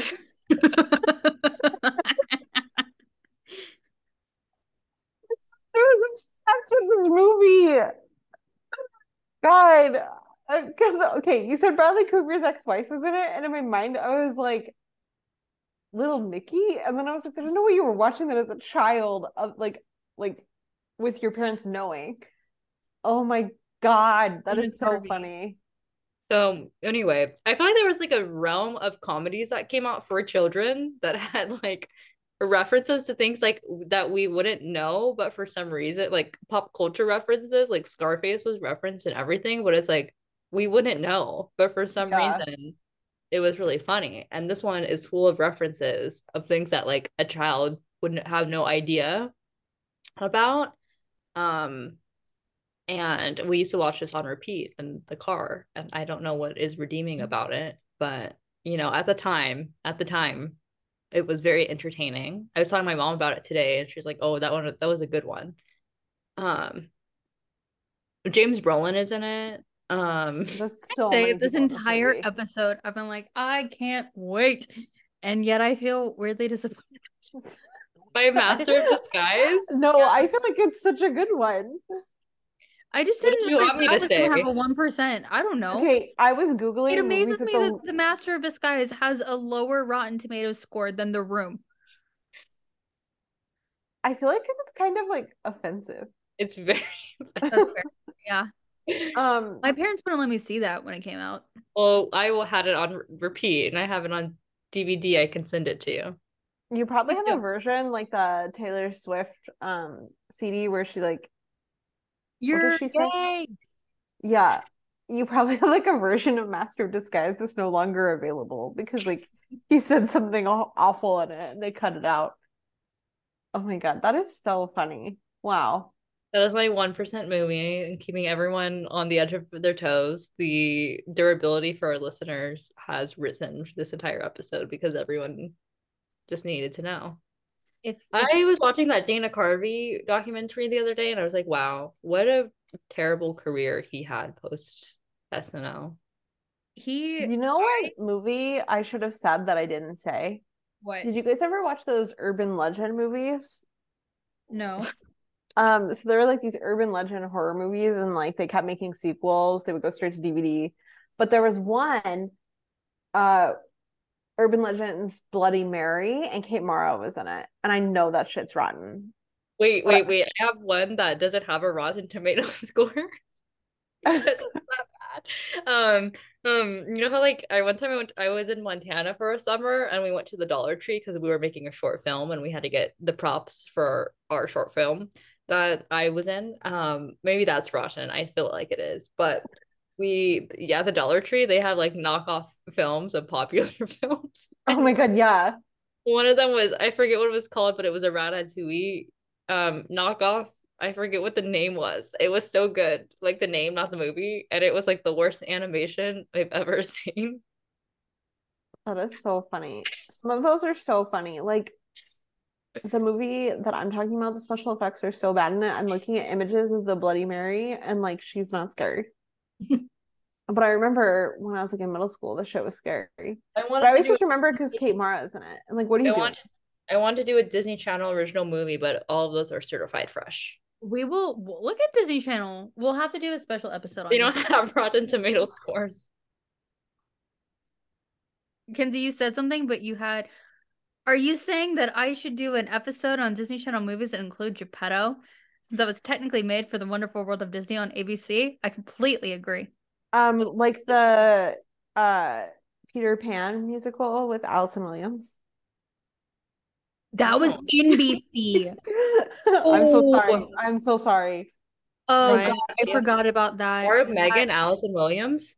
the only Megan's The- mom. I remember Christopher Walken was Captain Hook, and then Wait, what year was this? I remember this. 2014. I was in college.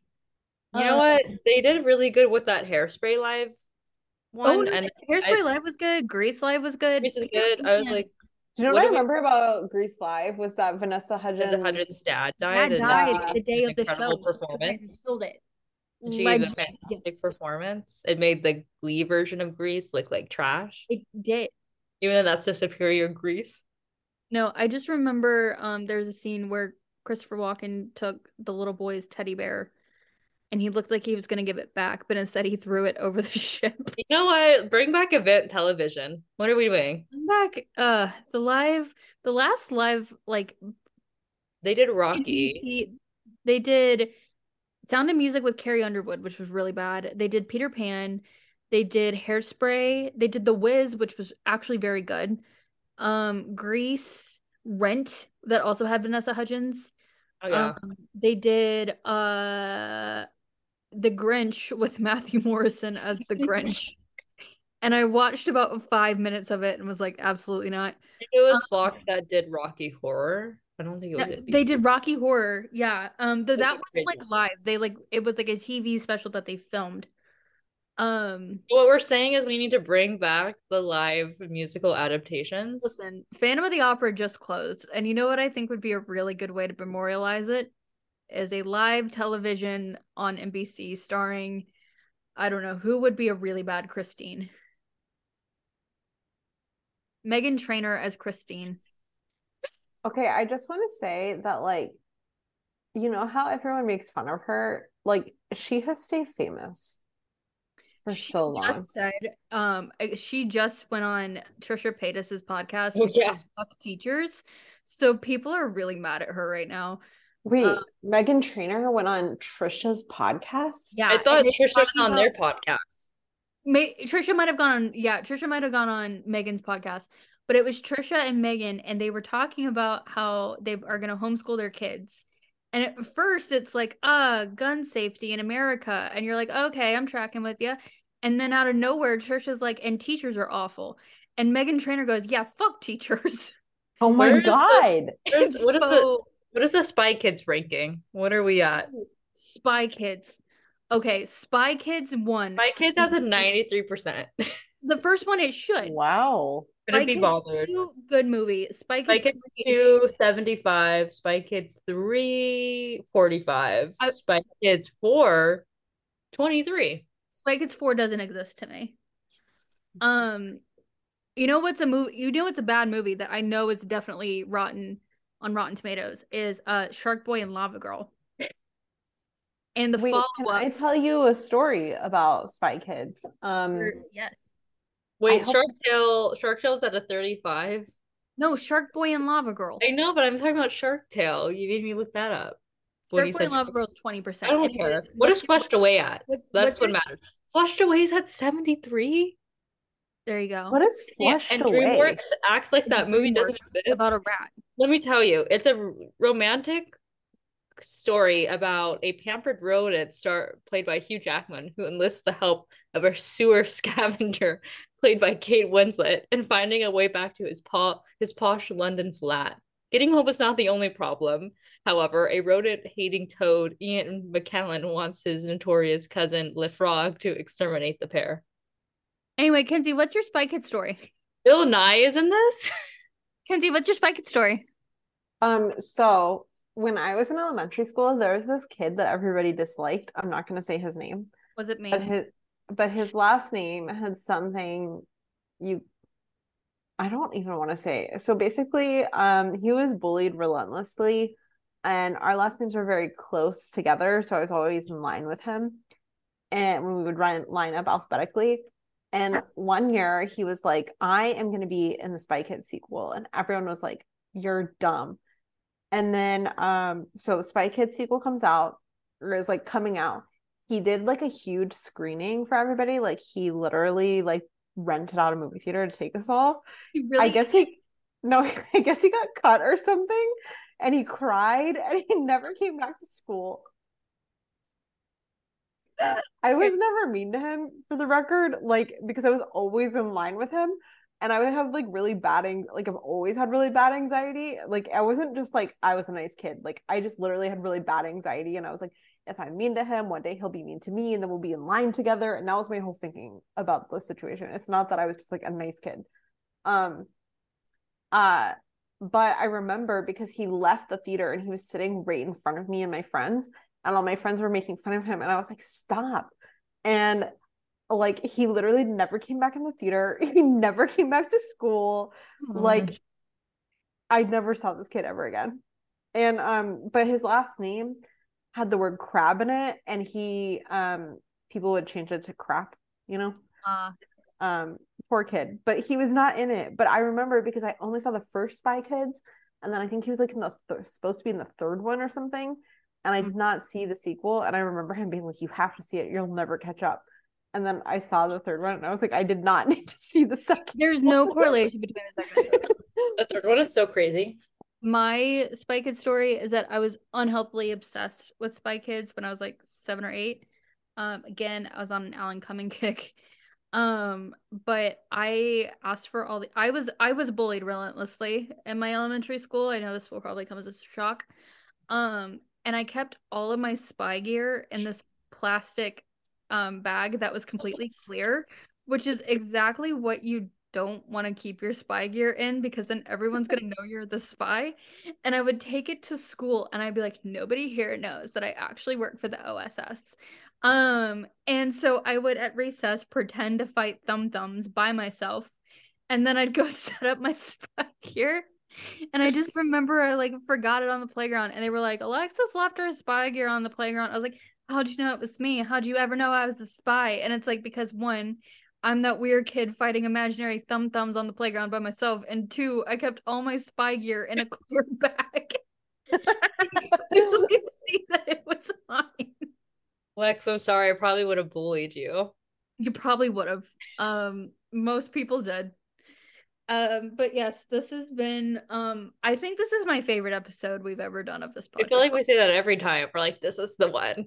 no, but This for me, one. for me, this is the one because we talked about so many of my favorite films: Spy Kids, Josie and the Pussycats, Hoodwinked, which I forgot existed. When are we doing the Jillian podcast? Um, I don't know if I could attend the Jillian podcast because I don't know if I'd be able to keep up. I'd be like, I've not seen any of these movies. Um, but this has been a blast and a half, and I am beyond glad that we did this episode. I think we should talk more about. We should have a whole series about Twilight. We Anyway, will. we will. Um, Jillian, where can people find you on the internet? People can find me on Twitter and Letterbox. The Letterbox at Jillian. I always say letter. Um, you said that so with so much like Letterbox. assertion.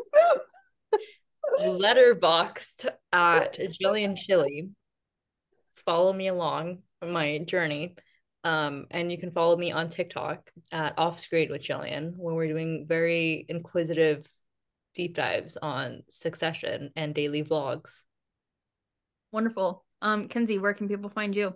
You can find me on Tumblr reading Lukas Matsson fanfics. I'm Shout out to. Lukas Matsson for being the only person that is feeding us when there's so much to feed, and the Succession fanfiction base has not come together. Okay, yet. I just need someone who's listening that writes Succession fanfic to understand I don't need Tom and Greg fanfic. I need I, I don't need Roman and Lukas fanfic.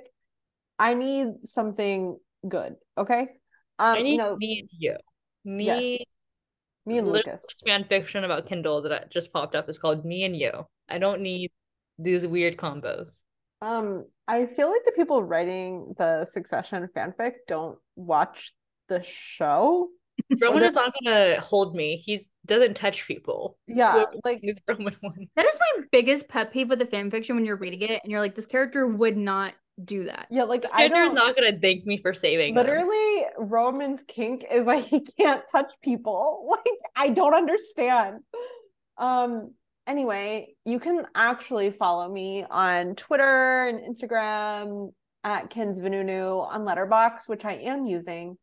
You need you can uh, it's Kins Doyle because they won't let you change your username.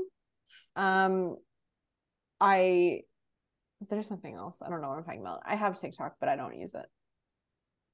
That was a really bad sign off. I'm very sorry. I That's just am thinking about how I just publicly. You got really you got really thrown off by your deep feelings on Succession fan fiction, and hey, we've all been there. we need We've more. We need more. Can we talk about how the Succession episode five little thumbnail is finally Alexander Skarsgård? So I'm guessing he's actually going to be in the episode this week. Let's fucking go. Let's fucking eat. Okay. You know what? I have waiting. missed. We have been missing Alexander Skarsgård HBO Sundays as someone who watched True Blood week to week. Like um, Big Little Lies. I did not watch Big Little Lies week to week because I I was in an, an abusive relationship and that book really fucked me up. So I was like, I don't know if I can watch it. And then I did watch it and I regretted not watching it week to week. But Well- he full frontal, True Blood and uh, Big. Little Lies. So where's the full frontal in Succession? Is what I'm It's a wondering. full frontal Succession fan fiction. Jillian and I will write it. Just give us time. Well, you can find me on on uh, the internet, not looking up Alexander Skarsgård full frontal or rating Succession fan fiction. Um, but you can find me on AO3 at at um. Well, Jillian, are, is Jillian okay? Is Jillian There's a okay? lot in here. I've never seen someone's hands move faster. Jillian's hands turned into little fans. um, she's still going. Um, you can find me. She's still going. You can find me Sorry. on um AO3 on Eddie Munson Lives Five Ever. I've made that joke multiple times, and I don't actually have an AO3 account. And presently, there is no AO3 account that says Eddie Munson Lives Five Ever. And one day, someone is going to take that You need to get it before someone takes it. I think I will take it just so no one else can. What if I take it and I don't write any Eddie Munson? You write all your Succession fan fiction on Eddie Munson Five Ever account. Well, no, I'm just like, what if someone writes it and like it's not good? And I'm like, I would never write this. I would write something better. Um, Eddie Munson would never say that. Um, Eddie Munson would never call his lover princess. Um, nothing grinds my gears more. If we're sharing fan fiction, we should have had a wait. We should have a grinds my gears section there we go. of every episode that just coordinates to something that's grinding our gears. What grinds my gears is when I'm reading a good Eddie Munson fan fiction, and then he calls YN princess, and I'm like, no. What grinds my gears is reading a good Roman Roy fan fiction, and he touches YN. Kenzie, what grinds your gears? Oh, um, I gotta say, I gotta say, what grinds my gears is um these fan fictions. I gotta say, the ones I've been reading up until recently have all been Keanu Reeves related, and they make him like, like, so mean, like in real life, like outside of the bedroom, because they they're making him mean in the bed. I'm like, what are we? Like, do you Google him? Like, do you know anything about him? Like, I don't know. I I can't say the one that really came to my mind. I will text you guys because I'm not putting it on a podcast. Text it to me. I want to read it. Yeah, no, I I I definitely want to know what it is. Um, but you can find me on Twitter and Instagram at at Lex Willie W I L L I underscore. Um, and on TikTok where I'm actually making TikToks about Final Records. Um, just go and ironically, TikTok is where I have the most followers on any social media platform. Um, but I'm at Moonshoes Lexi on TikTok. Um, what grinds my gears is when you're on TikTok find one of If those. you're, if you're listening, what grinds my gears is when I'm on TikTok and Lex isn't on TikTok. What grinds my gears is that you people can see when you're online on TikTok. Not answering. Me every time I see Kenzie's online and I send her a text why I message. think- was like, Lady Jillian is online. Do you want to wave? And I'm like, what? What grinds my gears is when I'm on TikTok and I'm watching a good like POV story about Eddie Munson. And I'm like 15 videos in. And then he calls Wyatt princess. And then I'm over it. God. And, and then it's bad, and you're like, "What do I do? I just spent all this time." I will. And I'm watching will- TikToks of these 14 year olds being like, "Let me. I will say that I have read Eddie Munson fan fiction, but it wasn't because i i seeked it out. Oh, I It- have. It just came up when I was into Stranger Things. Okay, I have a serious question because sometimes I go on Tumblr just to find like a GIF, like for real purposes. Okay, not for fanfic purposes, like real. I'm on Tumblr. No judgment here. I need a John Wick GIF. I need a GIF of whatever. Like when Barbie, the trailer dropped. I, that's where I got all my GIFs was from Tumblr. Why are the Top Gun Maverick fanfics everywhere? Where are they coming from? I just got a bunch of I them. literally I was looking up. hashtag Greta Gerwig, and the whole search is Top Gun Maverick fanfics. I did hashtag can ha- hashtag Kendall Roy, and the entire thing was fan fictions about YN and Iceman I don't get it. Okay, and also, why are they all Iceman? because that's the most desirable character in the entire Top Gun universe. Also, there are so many of Jon Hamm, but only in Top Gun Maverick. You know what's the the wildest fan fiction to go down is Chris Pine fan fiction. There's Okay, like but I don't know. The that exists, so and quick it's not that good. You know what I found looking for a Lukas Matsson fanfic, which I'm sure Jillian has found? Um, there is like a 700 part series. Okay, like I literally saw it said part 703. Okay, of Alexander Skarsgård, the real person, and Luke Evans, the actor, as a couple. Okay, I don't like when fan fiction is about real people. That makes It's feel weird. I don't like characters. Like, totally write fine. about characters all damn day. That's fine. They're not real, but it's like But real people? real people. Now I feel weird. You know what? They're real to me. the characters. I The want my thing is I will pay someone who is a good writer to write about Lukas Matsson. I will. You know who, who has the best fan fiction, and there's fan fiction about every single character they've ever played, but I dislike them so much is Chris Evans, and I'm like, I don't get. Wait, he pops up a lot. Like I was trying to find a GIF of Ghosted for Nicole's review to like tweet out, and um, there's so much about him, like so much. You can't type in anything he's in without finding fanfic. Anyway, stay tuned for when we have our fan fiction episode. Yeah. Do you want to before we talk about our this is just a sneak peek, like Yeah. at the end of the books when they put the chapters for the next book. Exactly.